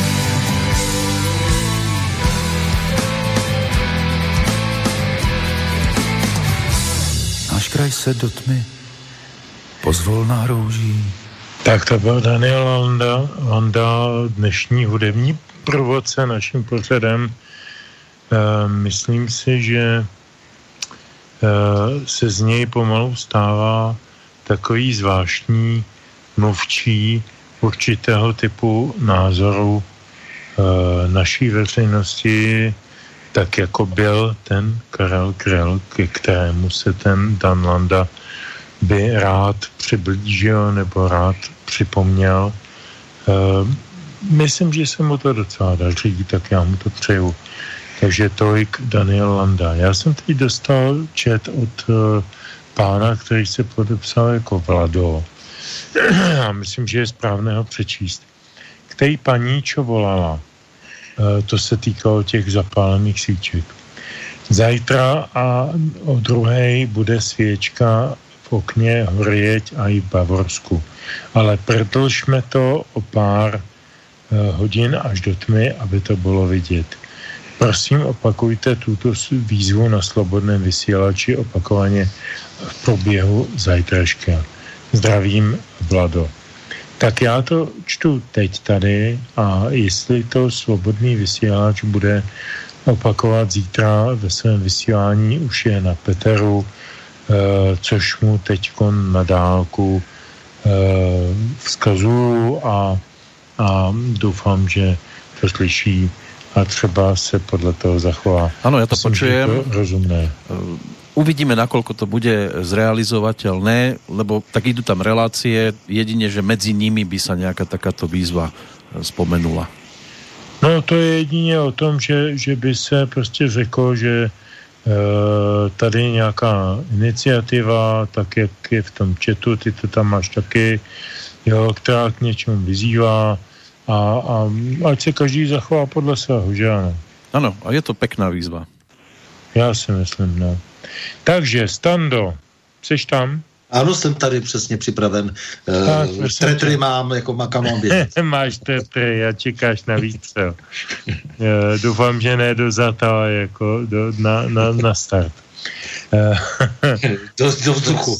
Tě, já bych se tě teď zeptal, ale teď úplně vážně, jo. Eh, a, a zajímá mě to, protože mě to zajímá i jako člověka, který na to má nějaký názor. Eh, co je pro tebe nejdůležitější zpráva roku 2020? No zpráva o stavu Unie, eh, to je to, co už jsem říkal předtím. Eh, mě zajímá to, jak obyvatelstvo reaguje na tu neuvěřitelnou mm, masíraci, na, to, na, to, na, to, na, ten, na, ten, na ty Goebbelsovsky opakované nepravdy, ideologické fráze, to je pro mě zpráva a zároveň jako vidím tom i určitou naději, protože si myslím, že přeci jenom to není úplně ztraceno. E, zdá se, že ty lidi se postupně probouzejí. To je pro mě ta pozitivní část. Jako to znamená, že stále více je vidět, že to neumětelství vlastně nakonec, e, které e, ty, ty nafoukané majitele pravd, ty, jak si říkal, vždy připravené elity k vládnutí, ti lidé, za kterými jsou ty, ty, ty veliké sumy peněz, za kterými je ta síla, za kterými jsou konec konců i ty tanky, takže eh, ti, ti, ti lidé vlastně eh, ve své eh, bohapustosti vlastně trochu prohrávají, nebo stále více začínají prohrávat, protože člověk je mm, ten, kdo nakonec nějak i té logice věci neodolá, jak, nebo, nebo ta logika neodolá, jako jo, ta logika té, té, té, té moci tak neodolá před tím člověkem. Člověk je vesmír sám o sobě každý a takže vidím v poslední době tu pozitivní ten tendenci. Prostě pro mě je nejdůležitější ta zpráva, vlastně to, jak se vyvíjí eh, to veřejné mínění, ten, ten, ten vztah vlastně k tomu mocichtivému establishmentu, k těm globalistům, kteří se projevují skrze své poskoky, skrze své sluhy na té úrovni, nechci říkat ani národní, protože nechci to, zneči, to, to slovo národní nechci znečistit, tak na té úrovni těch administrativ těch jednotlivých států, které se postavili do toho, eh, do toho šiku jako jaksi těch, kteří se chtějí zmocnit vlastně duší těch lidí. Takže to mě na tom zajímá, to je pro mě ta zpráva, to ostatní pro mě tak zajímavé opravdu není. Takže vlastně celou tu dobu se snažím studovat ty lidi, jak budou reagovat na to či ono. A zdá se mi, že se to změní k lepšímu. Ach, standa, standa, standa. no, nenapravitelný já... optimista, poznání ne, vždycky já si tady zase budu muset zahrát na toho pesimistu. Já to dělám strašně nerád. Ty jsi strašně optimistický člověk a já jsem eh, já jsem člověk, který uh, ti do toho vkládá ty, ty uh, klacky nedůvěry a klacky, klacky nevíry. Um, tak já se tě zeptám takhle. Ehm, dneska jsme na tom tak, že ve Spojených státech pravděpodobně po eh, cinknutých a, a um, zdeformovaných vol, volebních procedurách zvítězil nějaký člověk, který ho nikdo nezná, který má pravděpodobně Alzheimera, který pravděpodobně do půl roku do roku pustí se místo nějaké bolševické, eh, bolševické viceprezidence, která stojí za ním, která je tam nastrčená, nastavená, eh, tak jako ve Spojených státech dopadly ty volby takto. Eh, my máme volby v říjnu letošního roku. Nějaké naše šílené politické kruhy, tuším, že to byl stán, dali ústavní stížnost proti tomu, že pan prezident vyhlásil termín voleb na říjen už teď. Zatímco uh, standardní je to dělat dva, tři měsíce předtím. Uh, nicméně já jsem se díval do ústavy, tam nic o tom není, uh, v jakém um, předstihu to má prezident udělat. Takže, takže je to celé nesmysl. Um, tak mi pověz, jakou souvislost vidíš mezi, eh, mezi celým tím fake procesem kolem Bidena a fake procesem, který se čeká po odchodu eh, Miloše Zemana? No, tak co se týká toho Bidena, tak samozřejmě to je ta nejsmutější kapitola, protože to nás vlastně ovlivňuje víc než cokoliv jiného, protože tím, že jsme ten stát který vlastně reprezentují služebníci, eh, nikoli tedy lidé, kteří by chránili svůj vlastní národ a eh, dělali, eh, pohybovali se teda v duchu umění možného v tom geopolitickém prostoru, jak si tak, aby jak si škody byly co nejmenší, ne, oni přímo jako se snaží neustále jenom sloužit, tak samozřejmě ta zpráva není dobrá. Ta zpráva, že se ujímá vlády věcí celosvětově veřejných se dá říct tak trošku, i když jaksi to je iluze, protože ta Amerika je velmi oslabená a bude ten význam toho amerického prezidentování stále slabší, eh, tak eh, to, to je prostě špatně. Samozřejmě to bude znamenat spoustu věcí negativních pro samotné Spojené státy. Tady to ale na chvíli asi zřejmě posílí ten, ten, ty, ty, ty, ty všechny ty temné věci, to znamená, že všechny ty, ty takové ty neziskovky, které byly napojeny na ten deep state, že, které tady čerpají, když se podíváme na vývězku, na tu nástěnku americké ambasády, peníze právě od těch lidí, kteří se táhnou od těch jaksi neautentických prezidentů, že jo, takových těch Clintonů, Bushů, eh, až tedy po eh, současnost kdy vlastně ten Trump nebyl schopen vůbec si, si zjednat nějaký pořádek a udělat jak si z toho jak si, nebo zapojit eh, respektive síly, eh, které by byly schopny eh, působit opačně a začal, začít trošku demontovat vlastně ty, ten deep state, nebo respektive vysušovat bažiny washingtonský, jak on říkal, že jo, tak to se teda nepovedlo,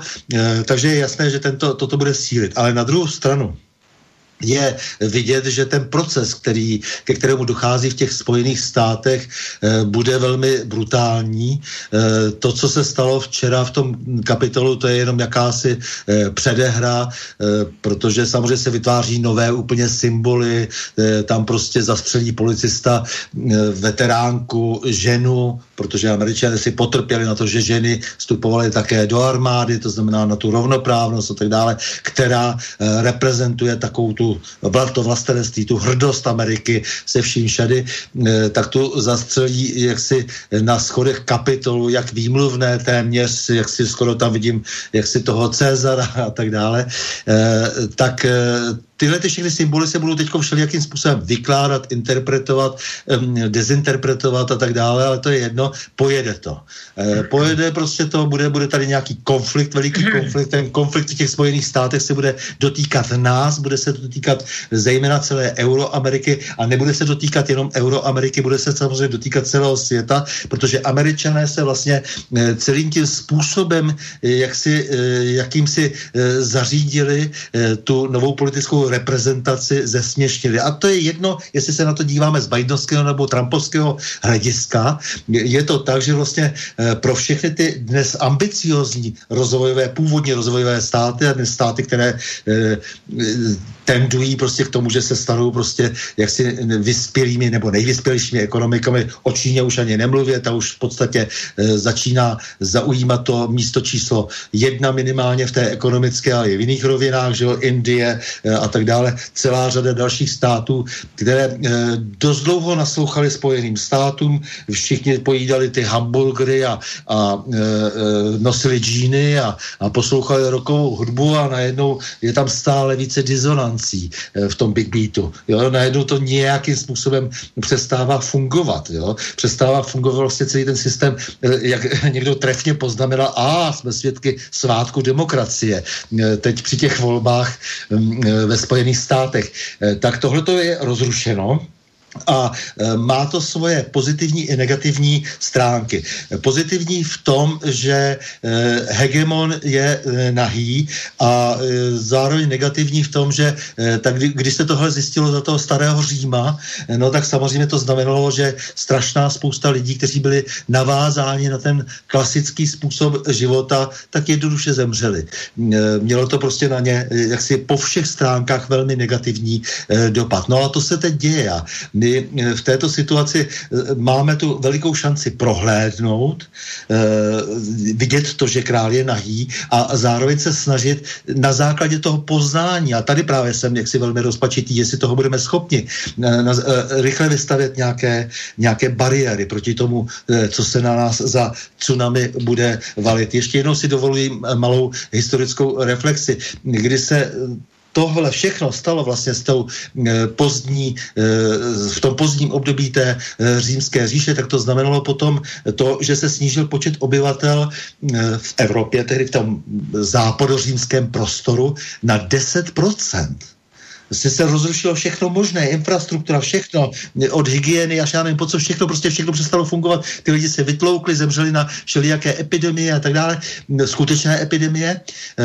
A ti lidé prostě jak si, jak si, si ani neuvědomili v průběhu toho času, jak se šíleně zhoršila kvalita jejich života, no a pak teprve mohlo něco postat. Tak my jsme v tomto období a měli bychom dělat všechno pro to, aby ty ztráty byly co nejmenší. Ale je dobře, když už se ví alespoň, jak, ta, jak, jak ty věci jsou, že nebudeme vzhlížet e, za oceánem, nebudeme, nebudeme vyhlížet za oceánem nějakého spasitele. Nejsou těmi spasiteli. E, myslím, že docela dobře dneska Honza Schneider se mu podařilo napsat někde na, do prvních zpráv, e, že e, američané tak dlouho vyvářili barevnou revoluci, až se vrátila k ním domů, ale teď je otázka, jestli bude poslouchat svého pánička. No, s těmi barevnými revolucemi to bývá složité. Jsou mnohosečné. Nože, tak eh, já potěším standu eh, četbou části četu od eh, paní Marty, která píše, už prvé jsem ji citoval, Děkujem, myslel jsem si, že je to pán Novotný, sledujem i českou politickou scénu a nie je to Saliečanie, ale pán Novotný byl pro mě pán policajný prezident. Myslím, že lepšího jste vtedy nemali. Takže tam do toho si někde stáhni a je, zarámovat. To by se musel nechat zarámovat, nebo ať mi to paní Marto teda napíše potom autenticky nějak Já ti to píšu, jo. Je to na četu toho, toho našeho pořadu. Rdím se až po ponožky, ano. Ha, pak mi píše, eh, tedy mě, pán Juraj, Pán Žantovský, páčil se mi váš článok, kde jste zopsuli kritikou prezidenta Zemana za jeho štefánský príhovor. Nedá mi, aby som sa nespýtal na váš názor na bajčovanie, bačovanie Hamáčka a Petrička. Prípad Koudelka už zřejmě utíhol, utíhol je ináč súhlasím s, prezidenta, s názorem prezidenta na činnosť BIS. No je to trošku mimo e, naš, naše téma, ale tvořilost mi velí na to aspoň trošku odpovědět. Víte, problém je v tom, že pan Hamáček, pan Petříček, pan uh, XXX dalších jsou absolventi uh, nalévacího, vzdělávacího nebo indoktrinačního, jak to chcete nazvat, institutu Prague Security Studies Institute, neboli Pražský institut bezpečnostních studií, který někde kolem roku 2000 otevíral na Pohořelci, to je kousek od Pražského hradu, pan tehdejší prezident Havel a paní tehdejší ministrině zahraničí USA Albrightová. E, to je depozitura e, nějaké, no teď nechci říkat, jaké konkrétní služby, ale z největší pravděpodobností si asi rozumíme, e, které to je. A touto depoziturou prošli různí lidé, kteří pak přešli do různých Aspen institutů a, a, a New York Universities a podobných takových institucí, které mají navenek velmi seriózní vzezření, ale vevnitř e, se jedná o nějakou e, expozituru nějakého spravodajského zá, záměru nebo, nebo úmyslu a jak Hamáček, tak Petříček jsou e, absolventy právě tady toho, toho institutu. Takže mluvíme-li o nich, tak e, se bavme rovnou o tom, že tady je ve sporu americký pohled na věc a Zemanův pohled na věc. Říkejme to rovnou na tvrdo, je to tak. E, nevím, jestli tu stačí takhle jako odpověď, ale myslím, že ano. Stando, co ty na to? Ale tak pořád dokola si můžeme vyprávět prostě o tom, eh, která přijal náš eh, šéf bezpečnostní informační služby vyznamenání v Langley v centru jaksi CIA. To znamená demonstrativně poklekl a říká ano, já sloužím. Ano, služba, kterou řídím v České republice je vaše. Nic jiného tím neřekl. To je dost tristní. Dobrá, takže tím jsme odpověděli na dopis mail Juraje. Já vám, pane Juraj, moc děkuju že, za to, že nás sledujete a že eh, jste natolik, eh, natolik bystrý a, a, a věrný sledovatel té české politiky, že vám tyto věci neunikají. Eh, je to úžasný a děkuju za to. Eh, Stando, mm, ještě se musíme přeci jenom chvilku zastavit u toho loňského roku. Řekli jsme si, že letošní téma, nebo toto téma tohoto pořadu je jakási rekapitulace. Eh, já to teď nechci brát z ohledu covidového, protože už mě to přijde opravdu otřepané a už jsme k tomu řekli hodně. Ale mm, eh, zeptám se jinak. Eh, když se podíváš na momentální rozložení na české politické scéně a máme tady nějaké ANO, nějaké SPD, nějaké ČSSD, nějaké Piráty, nějaké ODS a jiné demobloky. Jaké jsou tvoje odhady do nejbližší budoucnosti? No, uh, demoblok se už dávno představil, jsou to vlastně uh, všechno ty když bych k ním ještě připočetl, přestože je to vládní strana ČSSD, eh, tak jsou to všechno vlastně ty tradiční strany, eh, které odchází ze scény. Svým způsobem eh, odchází pomalu a nemají moc velkých šancí se nějak výrazně prosadit. Samozřejmě nejvýraznější mezi nimi je ODS. ODS se bude pokoušet asi nějakým způsobem prorazit vlastně ještě si pokusit se ještě nějakým způsobem způsobem zazářit, ale problém je, že je natolik, eh, natolik zakonzervovala nějakou svou situaci historickou, eh, že eh, si myslím, že se jí to z, nějak výrazně nepodaří. To, to, to si myslím, že ne, že může zůstat na tom, na čem je, možná prostě bude mít jako si trošku lepší výsledky. Jedně za předpokladu, když to hodně skazí, vlastně to, čemu dnes říkáme vlastenecká opozice. Eh, pak je tady eh, samozřejmě nějaké ano, které eh, se snaží vymezit se vůči všemu, co tady vzniklo po roce 89, ale je to takový přílišný pelmel. Dobře, všichni do toho vkládají velké naděje, na druhou stranu si musíme uvědomit, že ano nese klíčovou odpovědnost za všechno, co se vlastně dnes v této zemi šusne, protože tak je ta situace nastavena, tam komunisté hrají velmi podřadnou roli a ČSSD vlastně e, téměř už žádnou a výboje e, různých lidí ze sociální demokracie, zejména tedy pana Hamáčka, e, jsou dány spíše jeho zahraničně politickým angažmá nebo respektive službou různým zahraničně politickým silám, než že by to byla politika ČSSD, to už můžeme, myslím, z toho repertoáru klidně škrtnout. Ti jednotliví aktéři, kteří tady budou, kteří tady provozovali v té politice prostě ty, ty různé hrádky, jak si pod nějakou úplně jinou vlajkou, eh, tak ti nakonec se eh, nestratí a někdy dostanou nějakou pozici nebo, nebo jak si alespoň jak si načas budou nějak rozumně uklizeni.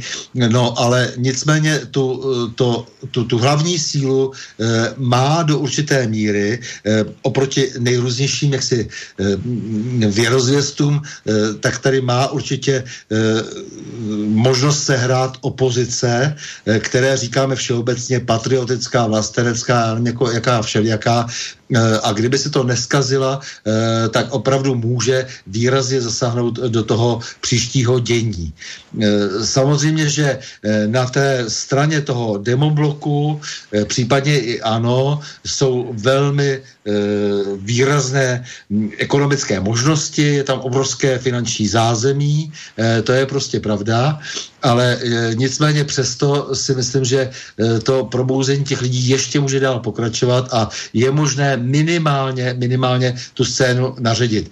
Ty strany, o kterých tady byla řeč, nejsou schopny už vlastně nějakého, nějakého zajímavějšího vzestupu. Je tady jediná výjimka a to jsou opravdu ty piráti. To jsou piráti, ty, ty představují určité nebezpečí v tom, že samozřejmě velmi demagogicky e, působí, a ještě se tolik neproflákli, protože nevládli, ale nicméně už v mnoha svými akty e, dali najevo, mnoho, mnohým svým konáním dali najevo, že nejsou ochotni dodržovat ani svůj elementární program, ale je to ještě stále málo vidět. Ve vládě nejsou, užíváme si jich v hlavním městě, protože vládnou Praze, ale vládou příšerným způsobem, ale nicméně zdá se, že pořád jsou zejména pro mladé lidi jakousi alternativou. Jsou alternativou jenom proto, že nikdo není schopen e, tu jejich agendu zvednout a například svobodu slova, svobodu na internetu e, nějakým výraznějším způsobem razit. Tady je prostě vysloveně nika, tady je prostor, tady je možnost ještě s tím dovoleb nějakým způsobem e, zahýbat. Já si o tradiční stran nepředstavuju vůbec nic dnes a říkám jako tím, tím největším vlastně tahounem těch změn ehm, může být ten, kdo zlikviduje uh, tu nesmyslnost Pirátů, protože ta strana je uh, v tom nejhorším smyslu slova nesystémová. Protože nesystémové strany vítáme v tom smyslu, že budou reformovat ten stávající systém, uh, že ho rozloží a něco tam postaví. Piráti nikdy nic nepostaví. Piráti budou vždycky jenom sloužit v podstatě těm, co je platí, protože nemají žádný ucelený program, který by plnili měli a to, co měli, za to jsou vlajkovou loď, tedy ten, eh, tu, tu snahu o, eh, dejme tomu, svobodu na internetu, která měla být bezbřehá, eh, tak i v tom selhali a zradili. Tak já bych na to možná navázal úvahu o těch pirátech. E, jasně, piráti jsou dneska systémový, e, systémový krizový prvek, který je podobný německým zeleným, francouzským těm Macronovcům a já nevím kde komu. To jsou prostě eh, jakože eh, politická úskupení, která jsou nesystémově skládaná eh, s nesystémovými představami o společnosti, která nemají odpověď na otázky, které společnost potřebuje slyšet a e, vytvářejí si vlastní otázky a vlastní odpovědi.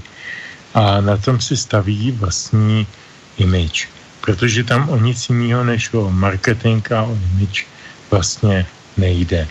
Já se velmi dlouze a velmi, velmi dobře e, znám e, s českými piráty, zejména teda s Ivanem Bartošem, já nevím, 15 let možná, dlouho, opravdu dlouho, člověk, který pro mě vždycky prezentoval eh, sympatického eh, zástupce člověka, který, který chce odstranit kopírovací monopol, narušit takový ty, ty zrůdné praktiky OSA, Integramu a podobných společností, které jenom okrádají vlastníky Eh, autorských práv a tak dále a, a jako bojovat za svobodu internetu.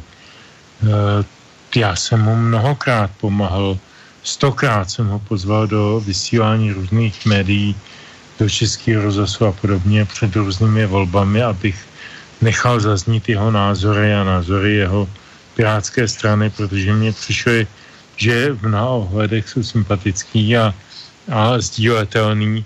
A najednou zjistím, že tahle strana, e, když se hlasuje v Českém parlamentu o omezení svobody e, internetu, tak hlasuje pro.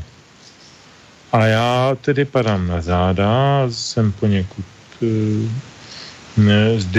zdisgustován, rozhořčen, udiven, nerozumím tomu. A pak si tedy přečtu spousty různých internetových zdrojů o tom, odkud a kým jsou placeni piráti v různých zemích a tak dále a začínám tomu rozumět.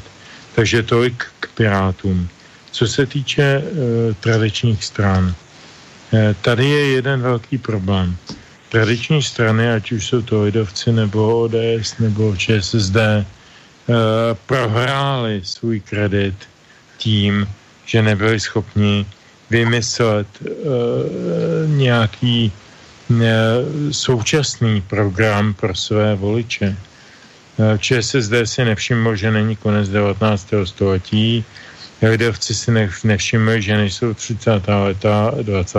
století a ODS si nevšimla, že, že není rok, co já vím, 2006 Eh, to je velký problém, protože ty strany jsou absolutně bezradný, programově bezradný, čili jsou v podstatě nulitní. Nemají nejmenší šanci oslovit nějakou dramatickou většinu veřejnosti. To je můj názor, možná, možná eh, by to někdo oponoval, ale e, strana oslovuje veřejnost na základě programu. A jestliže není program, tak, eh, tak čím mají oslovit? Fakt nevím. Eh, hele, Stando, víš nějaký lepší recept? Eh, já vám řeknu ještě jednu věc, jako možná tím navážu na to, co si právě řekl, jako jo, to, je, to bylo velmi dobrý, ale e, já jsem teď poslouchal Pjakina, e, ten jeho poslední předvánoční proslov, protože Pjakina je třeba poslouchat, to je člověk, který jaksi má velký rozhled a snaží se mít nadhled jako geopolitický a tak dále. Tak má důležitou funkci. Tak a on hovořil o zániku Sovětského svazu a hovořil o tom vlastně, proč nebylo možné v podstatě nic v tom smyslu, jak si, jak si nějakým, nějakým pozitivním vlastně změnit, protože vlastně všechno bylo nastaveno tak, že nevěděli vlastně, o co by se opřeli. To je to vlastně ta ideologie, že to je vlastně, e, to je vlastně ten, ta, ta, ta vize, že jo, to jsou vlastně ty hodnoty. O co by se opřeli při té změně, když všechny ty instituce, ty instituce, instituty, které byly používány v těch institucích, tak byly prosáknutý vlastně e, tou starou dobou, že jo. Jo? Takže vlastně, že to nešlo. Že vlastně potřebovali to dlouhou dobu k tomu, aby mohli dnes eh, na něčem znovu postavit a mohl vlastně vytvořit nové řídící procesy, mohli tam dosadit jaksi nové lidi, připravené lidi a tak dále. To znamená, my jsme se dostali do určité míry, když jako budu trošku, eh, trošku takový, udělám oslý most od toho, od toho Pěkina, my jsme se dostali vlastně do té situace, že jsme se zauzlovali, eh, postavili jsme často i docela na chatrných základech eh, po listopadu 89, jak si nějaké procesy, které prostě dojely. A my teď nevíme, co s tím. A to jsou ty tradiční strany, ty toho byly nositelem. To jsou takové ty neviditelné ruky trhu konec konců, že, e, e, kdy nakonec se ukázalo, že se zmonopolizovalo zcela e, to prostředí a tak dále. To je celá řada představ, které se razily, ať už to byly Havlovi, Klausovi nebo kohokoliv jiného, nebo takové ty trošku, dneska už jako to vidím jako malicherné, některé ty spory o, o jako si nějaký kine, kineziánský, nějaký friedmanovský prostě přístup přístup. Ale prostě ukazuje se najednou, že tohle to všechno v podstatě do určité míry bylo vyčpělé už tehdy, akorát pro nás to bylo všechno novum. A e, teď už nemáme v tomto smyslu vůbec nic. A je tady už jako jenom, jenom ta strana těch e, těch pirátů, kteří e, chaoticky, e, jak si tady vytahují prostě z těch všelijakých možností, e, které nabízí ty struktury, které nám, e, jak si e, se snaží namalovat budoucnost, tak vytahují různé ideje a lepí to všelijak dohromady prostě e, do nějakých takových, do, do nějakých takových prostě koulí, které se snadno potom rozpadnou. E, a e, pak tady je teda ten, opravdu odvěký záchovný princip. Pojďme se vrátit k tomu, co jsme schopni ještě jakž tak zorganizovat. To znamená ty nejmenší jednotky. To znamená, je to samozřejmě rodina na prvním místě, pro mě nespochybnitelně. Jo? A potom je to národ třeba. To znamená nějaká entita lidí, kteří hovoří stejným jazykem případně dokonce jsou schopni si obhájit nějaké své teritorium, eh, že to teritorium nějakým způsobem je verifikované, nějaké hranice a tak dále. A k tomu potom jak si ještě nějaké další a další věci, které se pojmenovávají tradičně tradice. jako. A e, to, je, to je podle mě ta naděje, akorát se neumí ještě dobře uchopit. Eh, je to ještě trochu toporné. Eh, ty, ty, ty strany, které vlastně by měly v tomto smyslu vyniknout, tak to ještě moc neumějí. Eh, budou se ještě objevovat jako různí matadoři na scéně, kteří si to budou různě pokoušet, jak si dělat. Bude to uvěřitelné, neuvěřitelné, ale chce to nějaký vývoj. Chce to nějaký vývoj opravdu. Jo? Takže my tady máme jako nějaký mezičas, tady máme ty, ty, ty piráty, kteří se zdají atraktivní pro takový ten první ohmat jak si těch mladých lidí, kteří Eh, toho ještě moc v životě nezažili a eh, zajímají je spíš ohňostroje. jo, a, a pak je tady nějaká taková ta intuitivní snaha opravdu valit tedy jaksi to, to národovectví, které smysl má, ale nesmí to být ani ten naftalín, že jo, nesmí to být ani tak zatuchlé, ale zároveň to nesmí být prostě jaksi bez poznání, nesmí to být hloupé, eh, chce to eh, opravdu zapálit trošku tu jiskru v oku eh, něčím, co má nějakou budoucnost a to ještě chvilku potrvá. Tak já bych na to asi dodal, to si myslím, že se docela hodí, další mail od Juraja. Cituji, páni, existuje podle vás na české politické scéně nějaké klasické politické strany s masovou členskou základnou, jako mají nebo malý KSČM, alebo eh, ČSSD, jako mají perspektivu. Pýta se Juraj. No, tak já začnu sobecky, než dám slovo Standovi, ten mluvil teď dlouho. Hmm, já myslím, že se hodně věcí změnilo.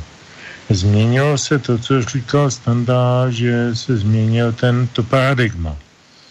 E, to schéma otázek a odpovědí. E, mnoho lidí se dneska v politice orientuje úplně podle jiných kódů než podle kterých jsme si orientovali my, no řekněme, necelý šedesátníci, dejme tomu. My jsme měli jasno, tady je pravice, tady je levice, e, tam má tyhle hodnoty, tam má tyhle hodnoty a podle toho se rozhodujeme. A nebo se rozhodujeme někde mezi, že přebíráme jedny hodnoty odtud a jedny hodnoty odtamtud. E, to je vedlejší, jo, ale bylo to docela jasné. Já za sebe mohu říct, že když se podívám na dnešní politickou uh, scénu spektrum české, tak mám velký problém s tím, abych si definoval někde u nějaké strany či hnutí nějaké jasné a finální hodnoty. Ano, kandidoval jsem za SPD v senátních volbách prostě proto, že jsem k jejich eh, deklarovaným hodnotám měl nejblíž. To je pravda. Jejich deklarované hodnoty, které jsem si já přetavil potom ve svém specifickém programu, byly, eh, byly otázky národní identity, otázky eh, nedotknutelnosti soukromého vlastnictví, otázky svobody slova, a otázky e, nedotknutelnosti rodiny a tradičního pořádání e, lidského společenství, to znamená v podstatě anti-LGBT. E, to byly programové body, o kterých jsem se opíral a které jsem, myslím, sdílel s tou SPD jako takovou. Oni měli pak nějaké další, ale na ty já jsem velký akcent nedával, protože jsem jim třeba nerozuměl nebo nebyli mi úplně vlastní, ale když bych měl u jiných stran udělat podobný exkurs do jejich hodnotových platform, tak bych měl asi docela problém.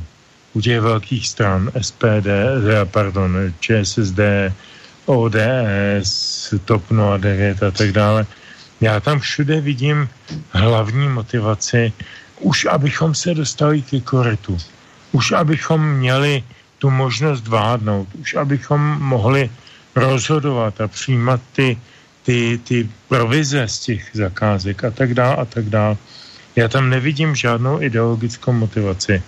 To je něco, o čem mluvil Václav Klaus před nějakými třemi, čtyřmi lety, že se vlastně ta politická scéna velice proměnila na základě toho, že se vytratila ideologická, ideologická mm, eh, nějaká formulace nebo, nebo profilace těch stran. A já myslím, že to platí. No, k tomu nelze nic dodat, jako, protože to tak je, ano. A e, já si myslím ještě tady, že e, co se týká té masové základny členské, e, to je nějaká dobová věc.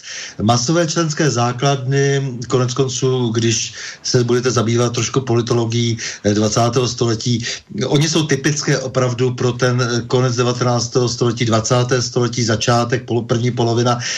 To je, to, to je velmi rozšířený jev, ať se nám ty strany líbí nebo nelíbí, ale opravdu od leva doprava vznikaly politické strany jako záštita, opravdu jako, jako nějaké ideologie nebo jako i těch osob samotných jako je to takové to, až bych řekl z té sexmise polské, liga tě brání, liga tě chrání a tak dále, eh, tak ta strana byla takový, takovým domovem.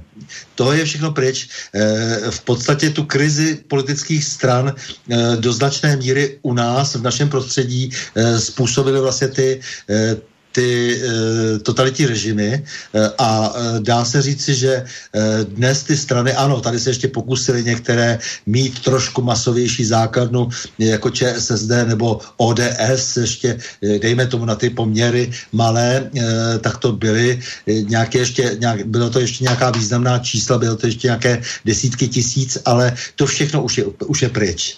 E, tak e, asi v těchto kategoriích se budeme muset odnaučit myslet, konec konců vidíte to i ve Spojených státech, že eh, tam to, tam to bylo koncipováno dávno jinak, že jsou víceméně, jde o ty přívržence a eh, těch členů těch stran, i těch vůdčích stran nebylo nikdy až za stolik, tak u nás si myslím, že ta situace nastává, nastává teď a nějaký koncept stranický, který byl vlastní tomu počátku 20. století, už je, už je, už je za námi. Tak dnes nevidím žádné takové straně, eh, nevidím nějakou, nějakou záruku toho, že by vítězila jenom proto, že je jich hodně. To už je, myslím, úplně, úplně pryč. To nikoho moc nezajímá. V té mediální době eh, to není tak, že by musel každý ten straník roznášet letáky. Eh, teď to trochu budu parafrázovat, ale ne, už to není tak, jako když ten Gottwald říkal někdy před tou válkou, že nejdůležitější jsou pokladníci, eh, protože ti mají ucho na typu mas. A ti prostě chodili a vybírali ty členské příspěvky a tím vlastně agitovali mezi těmi straníky. Eh, rozvoj technologií, myslím, eh, tento způsob eh, stranictví zrušil. Tak to je zcela určitě. Já, jestli mohu přispět zkušeností z té své neúspěšné kampaně, ne, já jsem kandidoval, jak jsem říkal, na okresku Kolín a spol, eh, který byl dopředu eh, jasně eh, prohraný, protože tam má jako jasnou dominanci klika kolem Víta Rekušana a združení Stan, a, nebo jak se jmenuje, starostové a nezávislí. Stan. Ne, Stan, no, stanisté. A Stalinist, ne, ne, stanisté. Satanisté, ne, stanisté. A to ne. A, a, já jsem věděl dopředu, do čeho jdu a věděl jsem, že když mě ta nabídka postihla, takže je to o tom, abychom se tam jako, řekněme, SPD, já nejsem toho členem, ale byl jsem toho součástí v tu chvíli, tak abychom se tam prezentovali, abychom věděli, že nebo ukázali, že, že mm, e, dokážeme vybalit nějakou osobu, která je úplně, nebo aspoň částečně gramotná a je schopná odpovídat na nějaké otázky. To byl hlavní smysl. Ale ta, ta celková, celková ta imprese nebo zkušenost z toho, e, z té kampaně, o které chci mluvit, byla taková, že žádné masovně, masově, um, jak si říkal, tam do zúčastněné strany nebo početné no. strany vlastně už neexistují. To už nehraje vůbec žádnou no. roli. Absolutně a... žádnou. Jo? Je, to, je to pryč. E, všechny e, důležitý, významný partaje tohoto typu ODS, KSČM, ODS, ČSSD, e, tam se hrály absolutně nulitní, naprosto ne, jaksi, jaksi nulovou, jako bezvýznamnou roli. A otevřel prostor čemu si, a to je to, čemu bych otevřel ty dveře, otevřel prostor čemu si, čemu se říká jako participativní politika, e, za což je milně samozřejmě velmi falešně pokládána politika stanu a pirátů. E, oni na to mají postavenou celou svoji e, demagogii a, a, a propagandu, že jsou ti, kteří zastupují ty běžné lidi. Je to úplně stejné jako Gottwald v 46. který říkal, že zastupuje ty obyčejné lidi a, a bude, jim, bude jim dávat ty majetky a tohle to pak jim je všem ukrát samozřejmě. Je to úplně identický, ale tato mládež, tato, títo, títo mladí lidé, títo prvovoliči nemají tuto zkušenost a díky našemu skvělému školství většinou nemají ani tu vědomost. Takže si to nemají s čím srovnat, takže na to naskakují jako opice.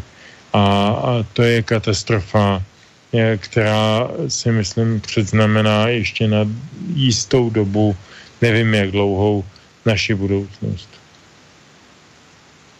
Já jenom k tomu ještě můžu jako malý dovětek k těm starostům.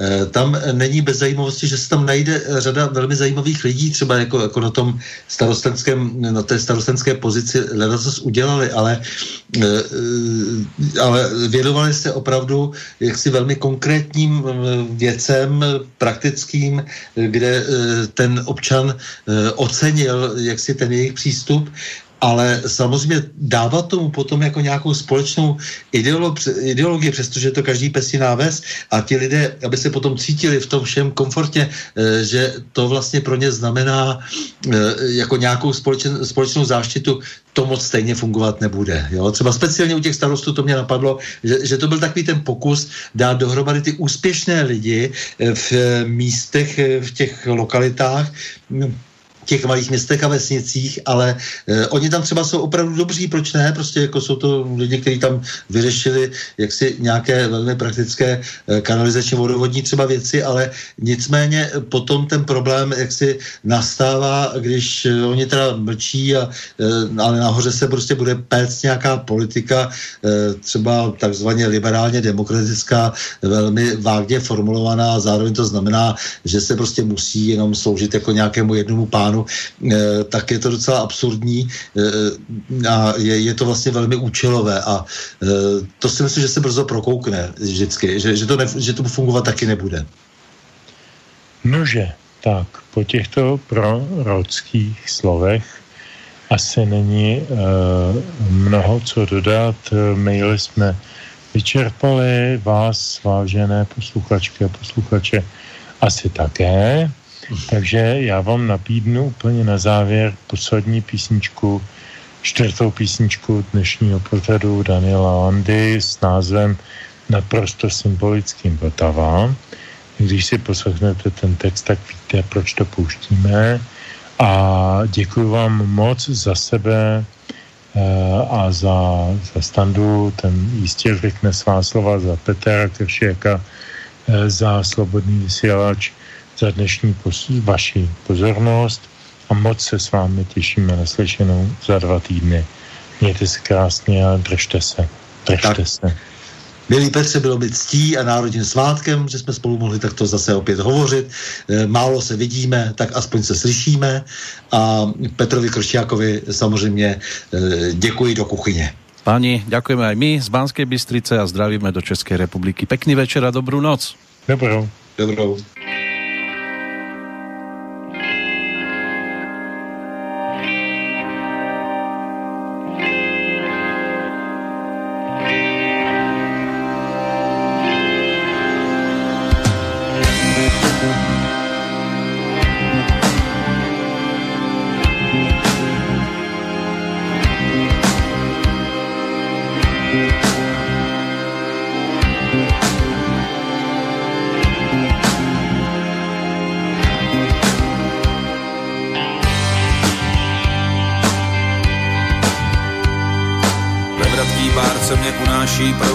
Sebe se ptám, kam jsem vlastně chtěl plout. Hluboká voda mi odpověď nedá, pořád se ztrácím a pořád hledám. Prout už sílí, peřej se blíží, nechci snít, i když oči se mi klíží, všechno chci vidět tak jasně, jako by byl den. Když se otočím, jsem úplně v šoku z vlastní hlavy plný vzteku a lacinýho moku. Vizionářem a sám sobě lhářem jsem utopil svůj sen. Smutný pohled do davu na břehu, naše čestce v bizarní příběhu zoufalé. Smítá, šašci se ve vilách opíjí mocí a já se ptám, jestli po téhle noci může ještě svítat. Růže douší, hluší lidé netuší, že dávno hmota zvítězila nad duší. Příští stanice je peklo, i když slíbený byl ráj. Prachy jsou pravda, obsah je forma, drzá lež je pro příště norma. Do mozku vrtá se skutečnost krutá, že padl stín na můj kraj.